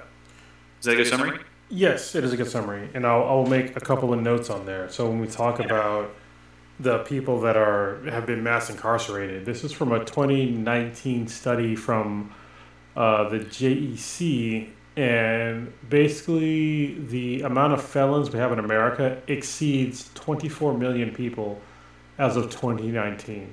So these are people that have had their their rights stripped away. Like it doesn't matter what they did, and yes, you might want to say, oh, when when I say people in people that are in jail are felons, most people think that felons are like violent criminals. The vast majority of people in jail are not violent criminals. The vast majority of them are people that have committed some sort of drug crime. Yeah. And to me, like, I don't care. Like I said before, if you want to get high, I don't care. Just don't commit like a violent crime after that, or you know, take care of your kids, shit like that. Like, you- like take care of your life. There's been so many people that I know. Like, I drink almost daily, and I take a break in October, and for sober October. But for the vast majority of the time, like I, I drink. You know, that's something I, I enjoy to do. But if you know, if it was illegal, I'd be in jail as well. You know, and I think a lot of people in America they do some sort of drug. But So- what if the drug that you did put you in jail? Yeah. When's Oktoberfest? Oct- well, obviously it's not October, but yeah. It's Oh. not. It's September most of the time, isn't it? Well, I guess it depends. Well, actually, fuck. I guess I don't know. If you say it's in September, maybe I'm wrong. But I'm pretty sure it's in October. I think it's originally in September, or started happening in September. So do you you take October off from drinking? Uh, of pretty much every drug except for maybe caffeine. So I, yeah, I didn't ask for additional specifics. that alludes to things. yeah. I'm just Uh, saying. so, because I would think like if if Oktoberfest was in October, like holy shit, as much as we're interested in beer, both of us, Yeah, like you would want to have a beer in October, Oktoberfest. I could also pick a different month, but sober October rhymes. So you know. It does. It does. So yeah, I, I try to uh, stop, except for like I think melatonin is like one of the ones that I usually do in October because I need like sleeping for me is difficult. So uh, I, I take melatonin, but I think maybe this year I'll probably try not to take melatonin, and I'm, I might just have to fucking like work out a lot. I have to work out a lot, a lot. Did you drop the- no BHB either, or like just literally no supplements, no anything? Mm, I do take supplements because I'm old. So Yeah. yeah. You're like, I'm not gonna, I'm not gonna take joint supplements. Like, dude, you're you're gonna, your knees are gonna hurt all month. Why would yeah, you do that? Yeah, I definitely take. Uh, yeah, I can take my, my normal supplements right now. It's like uh, I take Zyflamend for my joints. I take uh, B, uh, D three because I'm black and I don't absorb the sunlight as much, and I'm de- and I have depression. Uh, I take a general supplement from uh, Ritual, and what was the last one? Oh, I take a nootropic from uh, Alpha Brain from Onnit, and I think that's it. I used to take a whole bunch more. When I was bodybuilding, I took a way more. I, I was taking like upwards of like 50 plus pills a day. Not to mention how many powders and drinks and Yeah. other things. Yeah, Yeah. because I was doing all this. stuff. And BHB and yeah, and um, what was the other one that comes with like amino energy, amino acids, and some other shit. But yeah, Did I did I tell you my commanding officer the, the other day told me I look like a little boy now? are you serious? yeah, because like I got here and I was like way bigger. I was definitely heavier. Like I definitely was more kind of like jacked. Like I was definitely bigger muscles, but also way heavier, right? Yeah, So I kind of made it a goal, you know, over the last year or so to Gotta slim down, out. Yeah, And lean, get lean. And so he's like, saw me the other day. Was like, you, did you lose weight? You're like, you slimming up? I was like, yeah, I've lost probably about forty pounds. He's like, cause you were like, you were like, like Jack, you got here, right? I was like, yeah, yeah, it was pretty big, pretty big. He's like, you look, you look kind of like a little boy now. I was like, Wow. I would assume, yeah, I was like, I would assume the the gray hair and the glasses Yeah. kind of not, not give you that impression, but okay. I was like, that, uh, well, no, I'm, I'm just being. I was like, I, I understand your point, and it's not. He was. We have a pretty good relationship. He was joking around with me. You know, Yeah. you're like, you're losing a lot of weight. I'm like, hey, look, that's what the Marine Corps wants me to be, apparently, because you're telling me I'm overweight. So maybe you should fix Marine Corps. Well, and it's also as you age, you should probably lean out. Like the extra muscle, like yeah, it looks cool, but like it's a burden on your body. I feel Got it? Yeah. I, I, I talk about the rock all the time. Well, not all the time. I talk about the rock all the time with my with my girlfriend, right? My, my partner. I'm just like the rock is in really good shape, but the guy is pushing age. Like he needs to out, he needs to lean the fuck out, or he's gonna die early. And she's just like, "What?" I'm like, "Yeah, like you're not." When I talk about people that are overweight, it's the same people that have like 80, 100 plus pounds of muscle on them. They're overweight too. You still have to pump blood through all those fucking blood vessels, and your body is not designed to keep up that sort of physique for that long. And as you age, you joints- understand that. And your joints have to carry that weight around. Yeah. Like your knees and your feet and your ankles are gonna suffer from you carrying that weight around. And again, there's a as long as there's a trade off, like you have a purpose for that weight, then you're probably fine. And I know that, you know, The Rock, like Dwayne Johnson keeps himself in very good shape. So like he I'm sure he's taking care of his joints, he's eating all the right stuff, but like it, at some uh, point it's Well, not this gonna is matter. one thing. I'll, I'll, leave a sort of caveat. Do you think The Rock can touch his toes? No. So he's not in good. To me, he's not in good shape. Yeah. He, he might be able to. I bet, I bet he does yoga. I don't think he does. I do yoga a lot. I'm just saying, I can touch my fucking toes. Shoot, I could touch my toes on a day when I did 100 deadlifts the day before. nice. That's like mobility as you age. Mobility I was should be your sore shit. last two days. So sore the last two days. Yeah. We did. Oh, actually, I didn't tell you yet. So we did on Monday. We did um, 10 sets of 10 deadlifts at 135 with 100 meter run in between each one. So you do 10 deadlifts, 135, 100 meters back. 10 deadlifts, like you do them as fast as you can. You got to do 10 sets. So it's a it's a 100 deadlifts Yeah. at 135. 135 is not hard to deadlift. I can But- deadlift 405. It's the frequency, though. Yeah. But that's a lot of reps. So Yeah. like the next day, I was like, "Oof, my knee kind of hurts," and like, I'm I'm tighter than I've been in a while. Like, oof, that was a good challenge. And then we got in the pool that same day and did a um, a memorial workout for the 13 Marine 13 service members that died in Afghanistan. And we did 13 laps at the pool. That's 100 meters each, so that's 1300 meters It's a lot. Yeah. each each 100 meter so each lap get you do 13 gutter ups so it's like a pull up so you go under the water holding onto the edge of the pool Mhm. pull yourself up and then muscle up like all the way up out of the pool right so you go to from pulling to pushing Yeah. so gutter ups 13 of those get out of the pool on the last one right do 13 air squats and then do 13 crunches and then start your next lap and do that 13 times so I was pretty, it's pretty tired, and I, I did mine obviously like in camis. No, that that is a lot. It- one of the things that like it's crazy for me is like when I do. So obviously, like right now, like I I'm cycling focused for like most of my workouts. And you were slaying the cycle. Yeah, and, and, and yoga. Like I do cycling and yoga. So that's my, my comfort zones is cycling and yoga. Yeah. but the other day I was like, I was asking uh, my little one, my four year old, almost five. I was like, okay, we're gonna do like a workout together. Like, what do you want to do? Because we haven't worked out in a while. We d- we done walks and stuff, which is fine. But we're gonna do like a Peloton workout, and I was like, all right, let's just do a longer one. Because like we usually do like a bunch of like five minute ones or ten minute ones together. Like we'll just do like a, a thirty minute one and like let's see how this goes, like a family workout. So she did really well. She took like very few breaks. I did the whole thing, and the next day my, my, my legs were like, "What did you just do?" I'm like, "Motherfucker, I cycle all the time. Like, why are you why are you sore?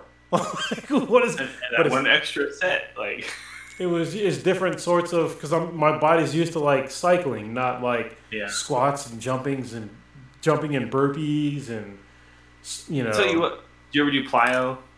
I used to, yeah, with like P90X, yeah. Yeah, like I, I never hurt so much, and I was weightlifting all the time at the time. Yeah. The day I did plyo, like the next day, I'm like, holy, sh- why am I so sore? Yeah. This is ridiculous. Um, Tearing new muscles. so, back on subject. Where are we at? So, new Jim Crow. Um, the things that like really opened my eyes was like realizing that America has been so enamored and used to enslaving. I'm sorry. No, I'm not sorry. It's just enslaving people and using their cheap labor or free labor for the betterment of America. And it's happening today and that most Americans don't realize this. So when people go, like, when I talk about uh, today, and I say that people are still slaves today in America, and are like, no, they're not. I'm like, yes, they are. They're they're still slaves today. When they go to jail, they force them to work jobs for corporations like McDonald's and Walmart and a bunch of other companies out there. You can look it up. They they force them to work for these corporations for pennies on the dollar. And the corporations are making money, they're making profit off of their labor because they're in jail. And it's like, listen, if, if you're in jail, you're supposed to be corrected. You're not supposed to be a money making machine for a corporation. It should be illegal, but it's not illegal. And when you bring it up, people are like so mad. Oh, well, they're they're in jail. They committed a crime. What crime did they likely commit? You first of all, you don't even care. I know you don't care, but if you looked it up, it's not what you think it is. It's not like some violent crime. Like there, yes, there are a lot of people in jail for violent crimes, but the vast majority of them are not in jail for violent crimes. And when I bring that up, people are just they shut down. They don't want to look up the actual statistics. The stats are it's mostly for drug crimes. They're, it's a crime upon themselves, and that's it's ridiculous. I'm trying to think of like a, a, a close enough like I guess something that's not so stupid that but I want it to be stupid of an example to say if suddenly we made something illegal like that you would look at that and go well that's they shouldn't be doing that because it's a law. But then you'd be like well it's still realistic enough to think that it would happen right? Because if I said like if suddenly you couldn't wear low top sneakers and that's illegal, you're just gonna go to prison, and suddenly everybody who does so is a felon. Like, Well, I don't wear low top sneakers. Actually, I am, but that's the thing though is that people will be like, "Well, I don't do it, so fuck them." fuck 'em. yeah. but but why is there something wrong with that? Like, why is what is wrong with that choice for them to do so personally? So the the one counterpoint to drug use, right, and it still being a thing that is detrimental to their personal health and their own actions. So for one, like we recently shifted the laws, right, to be 21 years old before you can smoke or drink. So we moved smoking to from 18 to 21. In Cal, Two in years ago? some spots in California, yes. Not not That's not every. federal law now. Is a federal law for twenty one? Oh, Yeah, yeah, I'm old. We're old, so yeah. yeah. It is now. It is now 21 is the federal law. Wait, are you talking about smoking tobacco or smoking cannabis? tobacco? Really? Yes, I thought it was just in like San Francisco. But okay, okay, that's fine. federal law. 21 years old. Wow. Like dudes in Okinawa are like, what? Yeah. Anyways, uh, it's so like, so totally different topic. Maybe its whole own podcast. I don't care what that law is. If you can sign up to join the military and fight and die for your country, you should be able to do any of the things that are legal for someone who's older. So maybe that's its own subject. But if we're saying because of developmental concerns, right? So there's pretty good research shows you don't really stop growing or stop developing until later. So maybe we don't want to allow people to use things that would limit their growth and limit their development, potentially making them less capable of contributing to society. Mhm. We don't want to say it's an okay thing until they're 21, right? That's what that's that's why they made those changes. Okay. Um, but Uh, then We're gonna come back to that in a second, but okay. and that might need to be its own as well. Whole other podcast. Like, that bothers the shit out of me. But uh, you're you're you're totally developed well enough to vote. Yeah. And yeah, and fight for the Uh, country. Yeah. Right. You make you're you're competent enough to make that decision. Anyways, um, I think that then those others should be able to be there. But there, there's the concern that once you go into more like serious ones, probably beyond marijuana, like that's probably not one that people are talking about. We talk about you get involved with cocaine, you get involved with heroin, you get involved with um,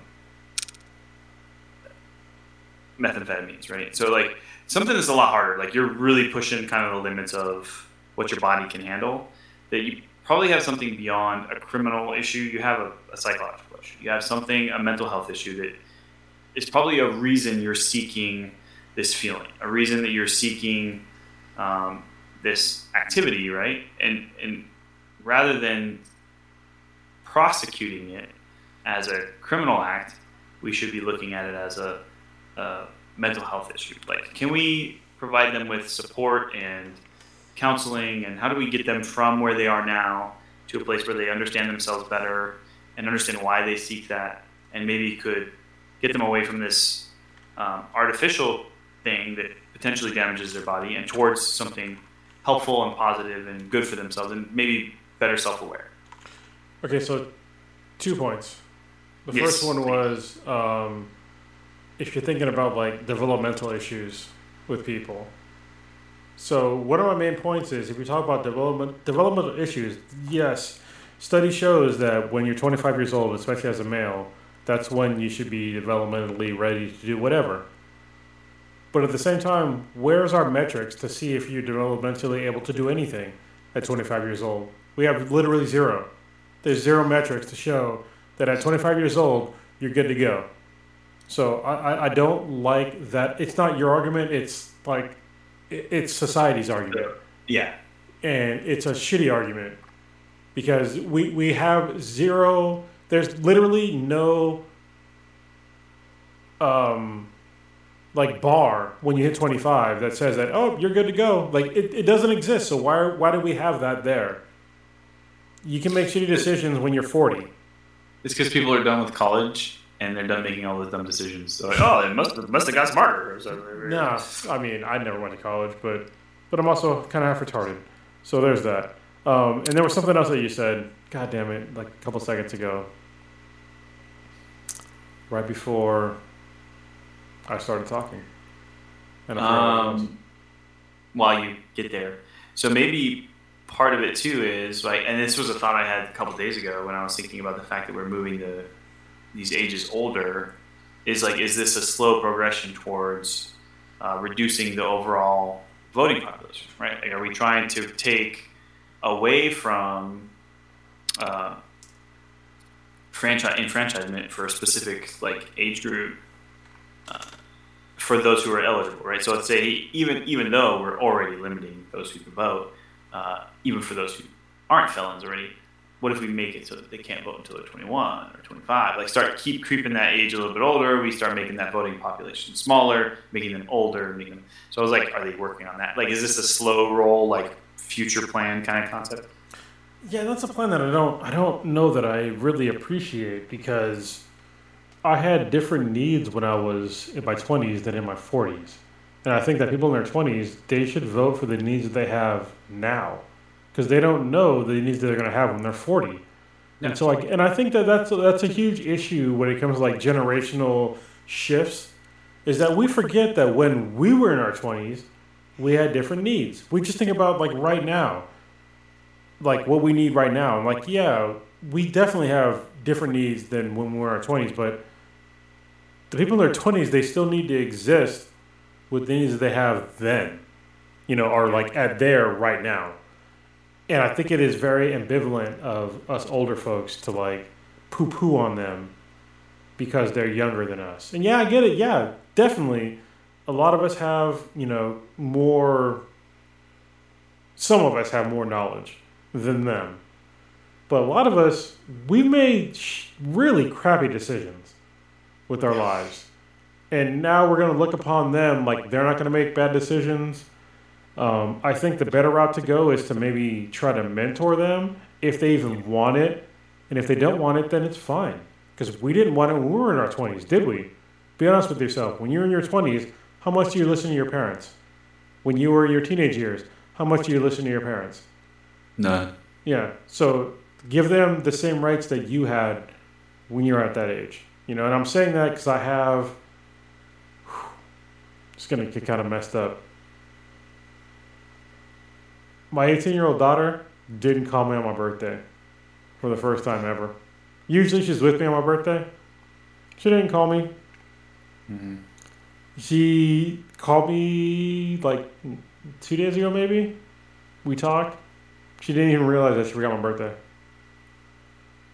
And that's like typical self centered teenage shit.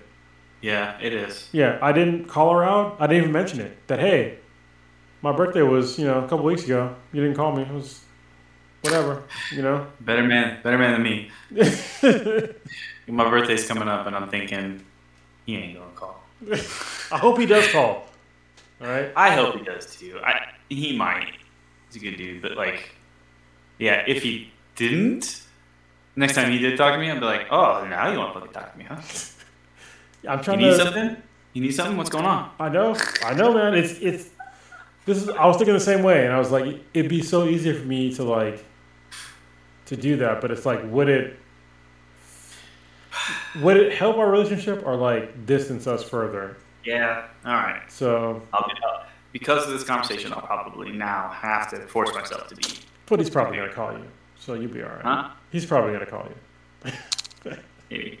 I'll be building an arcade cabinet. and I won't answer. But yeah, these are things like as we get older, like we don't we don't think about. Same thing with like when I, when I was younger. Getting back to on topic is like all the issues that I had to deal with, with uh, like racism throughout my entire life. I was just like, you know what, this is just the way shit is. Um, I remember like the first time I really realized like racism in America was like when I was in like early grade school and I got treated differently than the other kids. When I say other kids, I mean like white kids. when I was in, in in elementary school, and I I got harsher punishments for anything that I did. I got suspended way quicker.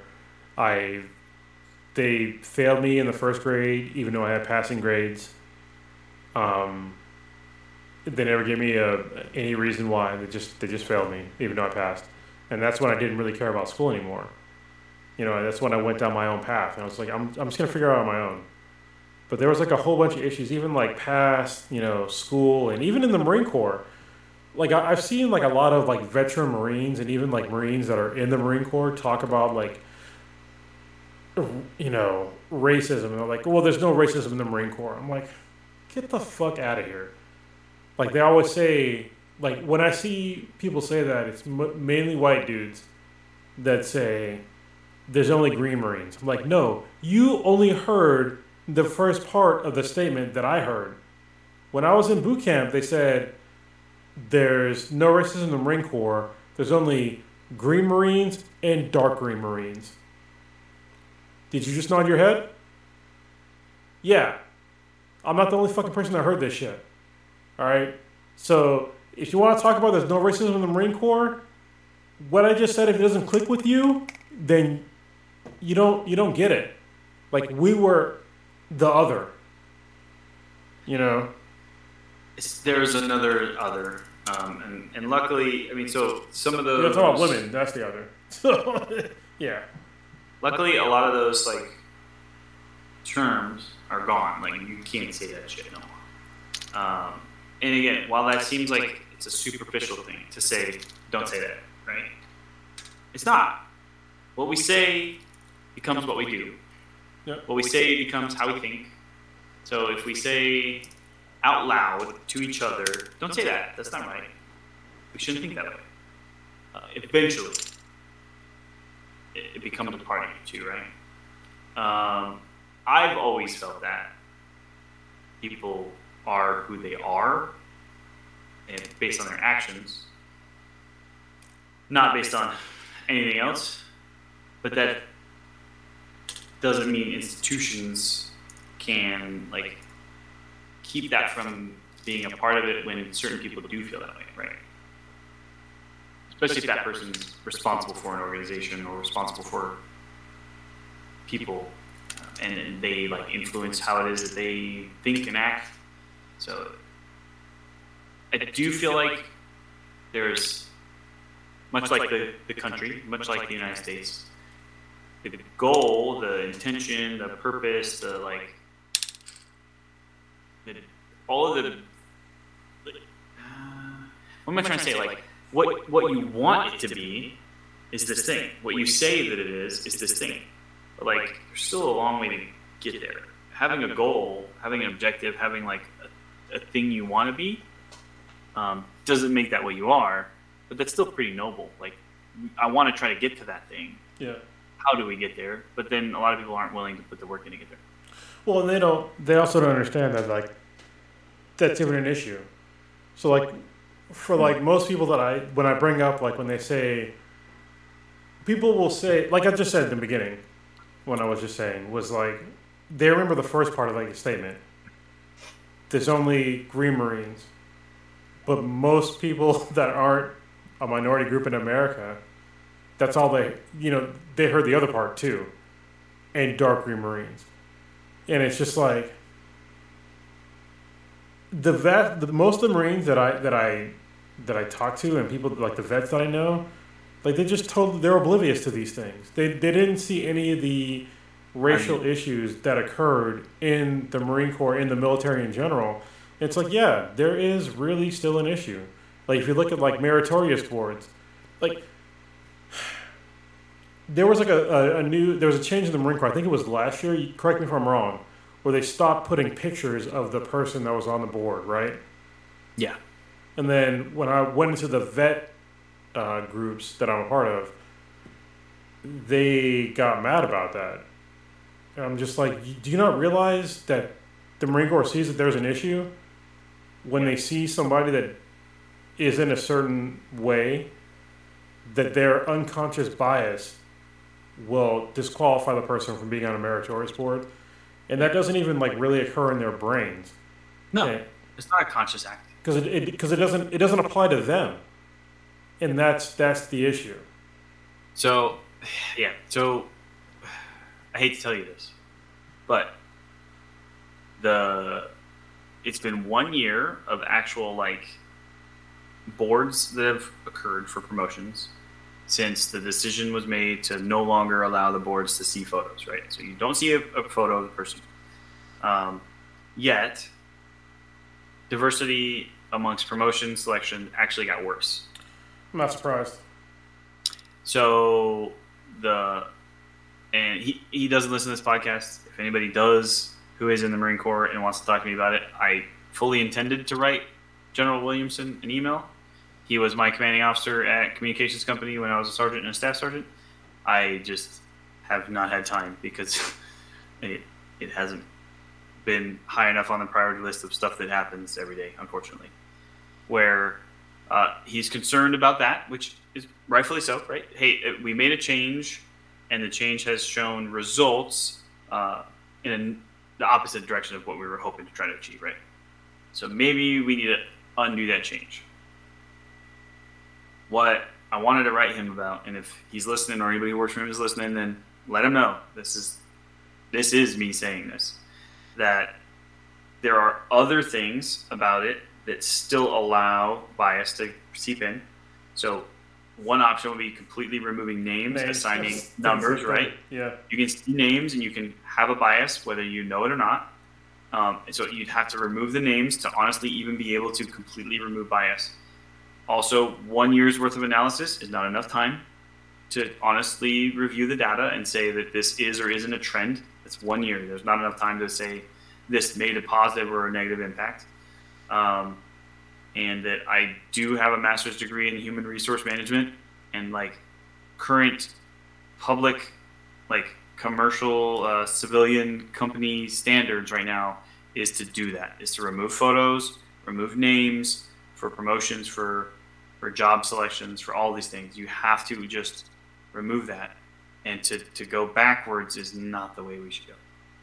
Sorry. Yeah, no, I, I totally like. I was thinking as you were talking, I was like, it's gonna be names, because it's easy to tell somebody that's the other if you know the name isn't Jack or you know whatever. Like, just pick a white name, whatever. It like that's that's really a thing, and it, it comes down to like unconscious bias. Sometimes it's a conscious bias, to be honest. Like with some with a lot of people probably that don't want to admit it.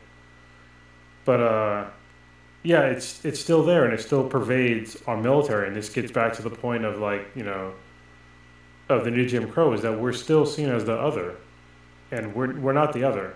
Like we've literally been here as as long as you know Europeans have, and we've helped build this country, and we're still getting billed as the other, as something lesser than, and it's it's really disgusting. And to see all these excuses from people that um, that are high ranking in the military and uh, high ranking in the civilian government give all these same bullshit excuses that go back to like you know the slave days and they don't whether they realize it or not is irrelevant but they're using the same words. They're using the same phrases and they're using the same bullshit excuses and it's to the detriment of this country. Like we, we could be a better society if we treated each other better as equals and we're not. And it doesn't and it's not even just even beyond you know new jim crow. It comes down to women as well. I, I just need to bring up real quick the the insane abortion laws that i don't know where papa bear stands on this so maybe he's gonna say something back we could have a discussion i have no idea. But like the abortion laws that just got passed down in texas are draconian and fucking insane. Because there's right now in Texas, if you get raped as a 13 year old girl, you have to carry, and and after six weeks, you know, maybe you didn't get, maybe you didn't get your fucking period yet at 13 years old, and you didn't know if you missed your your period at six weeks. Even if you're a woman, at six weeks, you could just be late. You know, and they have these draconian laws in Texas to where you have to carry the child to term. And this is just removing rights away from women, much the same way that rights have been removed from minorities, you know, and women for the past, you know, 400 fucking years. And I just, I, I don't, I don't like the trend of the America. I almost feel like, honestly, I feel like the, the America that I was sold as a kid never really fucking existed. And I I can understand feeling that way. Um, yeah.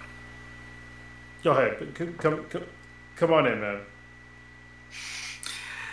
Uh, so on the the actual topic, like or the, the piece that you brought up, um, I I personally, you know, don't agree with abortion, right? But that has nothing to do with a political position on it, which is that I think people need to have their own choice. I can't decide what someone else's right looks like. I can't decide a law that would be able to cover every situation for this particular topic. So it's, it's unfair to think that I could do that, right? But I so uh, the, the only thing I would say is I would like it to be legalized for those who want to do so, but then that someone should receive counseling before they make that decision, right?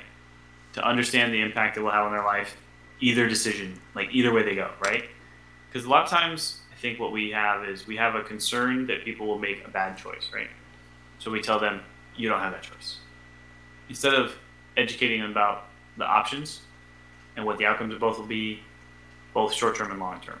And if we can inform someone and let them make an informed decision, they can make that choice. So if Well, hold on. say, just, sorry, Yeah. real quick. I think it just because I, I know that if, if there's a woman listening, especially if my people that I know, if they listen to this, they're gonna there, there's gonna be like red flags.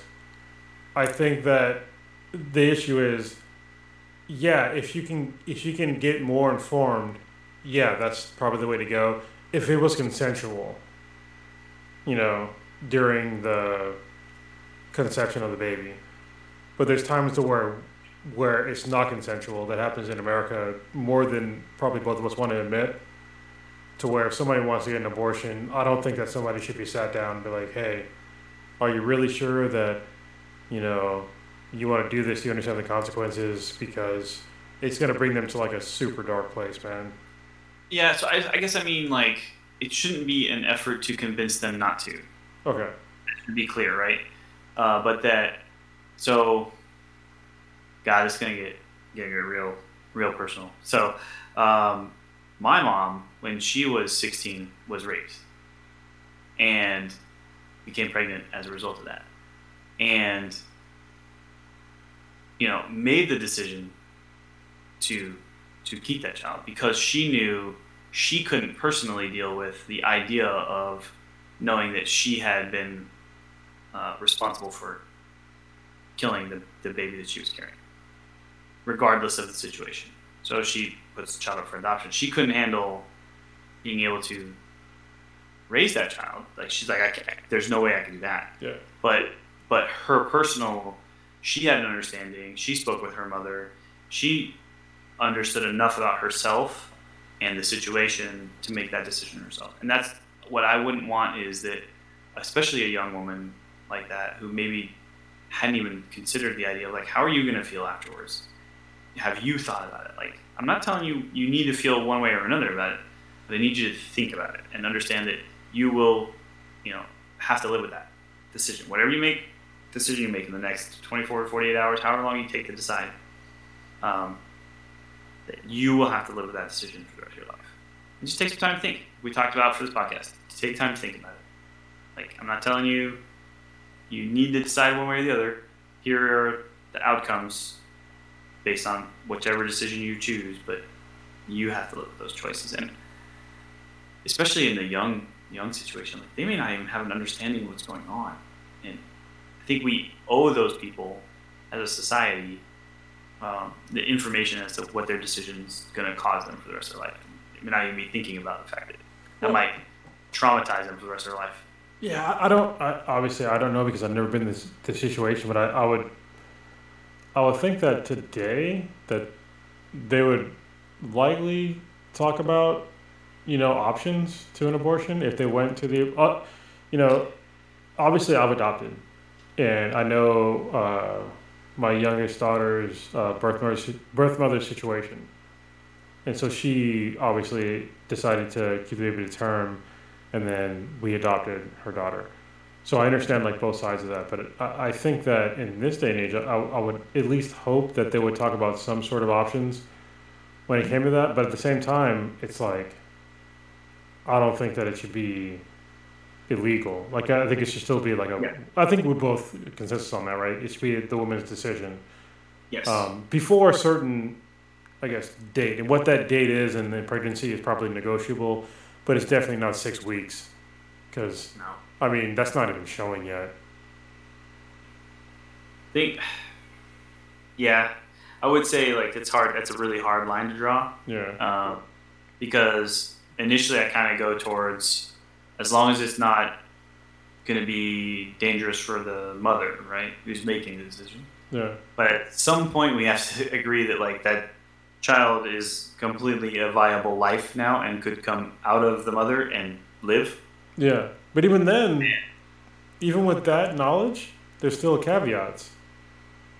yeah Like, if, if you knew, like, your child was going to be, need to have, like, a lot of needs, and you just were not, I can't even say that. That's like, it's just a decision I can't make as a man. Um, like if, if the, the kid need to have like a, a lot of needs, like sh- could you end it at any point? And I, I'm not comfortable on saying yes or no on any of that. So that it comes down to the woman. So yeah, I think that's what it should always come down to. For me, is the woman. Yeah, I agreed. I, I don't understand enough about what's going on in that situation to be able to like contribute to that decision. So I've I've said a couple times like I am here for you. I am 100% on board with whatever decision you make and I will support you whichever way you, you want to go with it. But like I'm not going to try to influence your decision. I will just be here to support whatever it is that you want to do. That's what's interesting. So when you had your first kid, I'm going to ask you a couple of questions. I'm, I'm going to assume the answers because because I know my answers. What Was your first kid planned? Logan, Yes. who is 19 years old now. Mhm. uh, no. And what happened when you when your now wife said that she was pregnant? What did you? What was the first thing you said to her? Uh, if you see. can remember. Yeah, I probably don't remember. Um, I think so. We both. It was very fast for one, and we were still so very much like at the very early newlywed passion, Oh, you were married. desperately in love state, huh? That you were married. Yeah. That's great. And so it, it was definitely a like, okay, cool, kind of thing. Like that wasn't where we expected to go, but here's where we are, you know, and we were good with it. Um, at no point did we ever discuss abortion, though. Awesome. So, I was not married when my oldest daughter, who's almost 19 now, Yeah. we were dating. We were dating for a little bit, and I remember when she told me she, that she was pregnant, and I was like, "All right, well, what do you want to do?" And I think that most people, when they hear that question from a from a guy, Yeah. they think about it like the wrong sort of way. Yeah. Like when I said like, "What do you want to do?" I meant like literally, "What do you want to do?" Because it's like outside of my hands. Like I have like literally zero input on like what you are going to decide to do. So if you want to have a kid, or we are, that means we're going to have a kid. So we have to like change plans. Um, but you know, if you want to do something else, then that's your decision too. Like I was down for, you know, either or because it's it's her body. And I hear like a, a lot of people make fun of men that ask that question as if it was like some negative thing. But it's like it's not a negative thing in my mind because like at least from my aspect, like I was literally asking like what do you want to do? Because I'm I'm not willing to take control or even trying to say that I have any control over your body. So if you want to have a child, I'll be there for you and the child. But if you don't, then I'll be there for you i- i- with with the aftermath. You know. I think just a lot of men. It, well, I guess maybe I'm altruistic, and other men might not think. Like, so I'm just speaking from my point of view. Other men might not think this way, but for me, it was just like, yeah, it's either yay or nay, and I'm for you. I'm with you for both. So yeah, Yeah, and I think so. Like, what some of it is how we say what we say, and if you and, and you're right, there are some guys who would be completely being attempting to be influencing the decision yeah, by asking that question. Um, so ideally, in my head, it's start with the like, I am not, I am not trying to like just be upfront, right? Like I'm not trying to say this one way or the other. I want you to know whatever ends up happening, I'm here for you. Like this, this doesn't have anything to do with our relationship. So whatever you want to do, like so, starting it off with a like, I'm letting that be upfront. Like I'm not trying to control this situation that I have no control over. Um, because I think, although I mean, I, shit, as I say it, like my, that could be trying to be manipulative too. yeah. That's the thing. It's like you got to be like real careful, especially like obviously back then I was in like my early twenties, so Yes. I wasn't Has very sh- wasn't very intelligent. Yeah. Sorry. No, it's all good. That was like we went deep. We were also way over time. We tried to Yeah. get this to two hours. We are, and I think we're we're at the end of it. We may need to still cover the topic at some point again, but at least maybe I feel like we covered something that most people don't think about or talk about, which is kind of what we go for. Yes, and so a statistic that I want people to look up is um, when it comes to like mass incarceration, is how many people are actually incarcerated today, and how, how many people are actually felons today.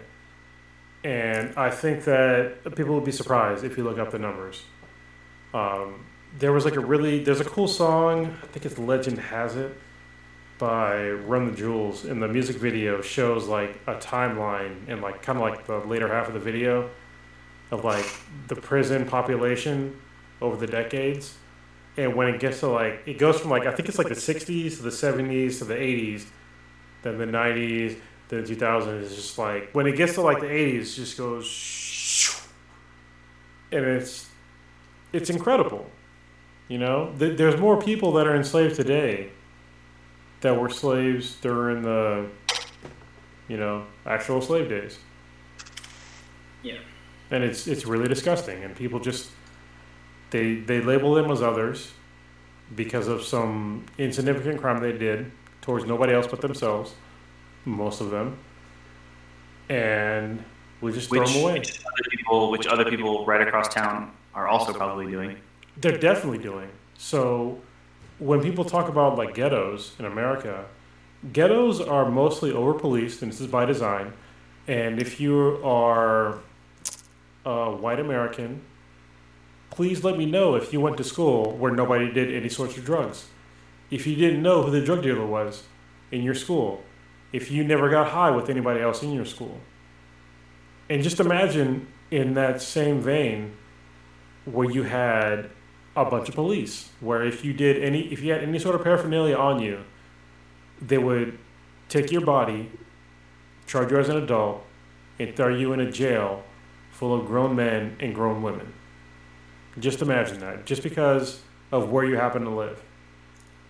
And that's the way america is today in 2021 it hasn't really changed So on that very happy note, uh, say bye. Talk to y'all later. later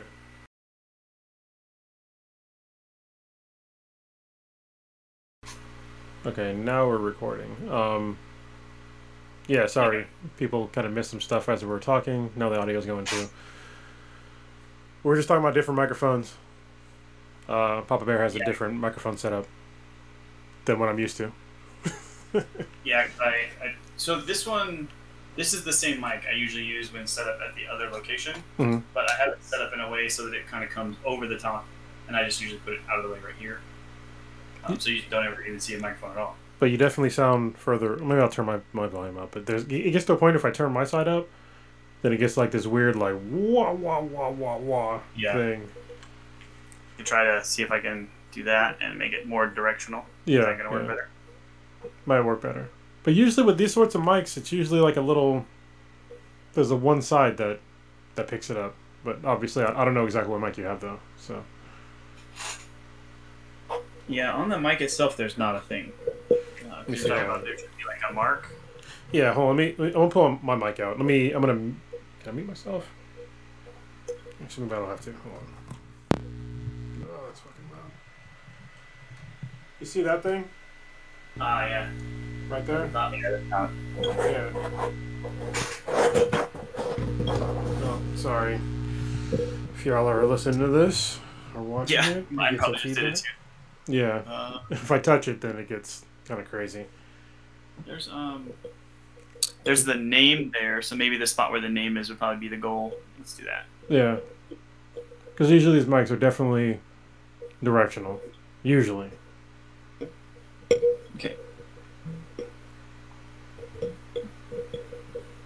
Open this up. Sorry. It's all good. You just gotta pinch it, right? Pinch the two little side things. Pinch. Oh, yeah. the There you go. Got it. Yeah. Let's see. Maybe if I said Yeah, that like that, fine. that Probably better. Yes. better? Yes. Oh. Got it.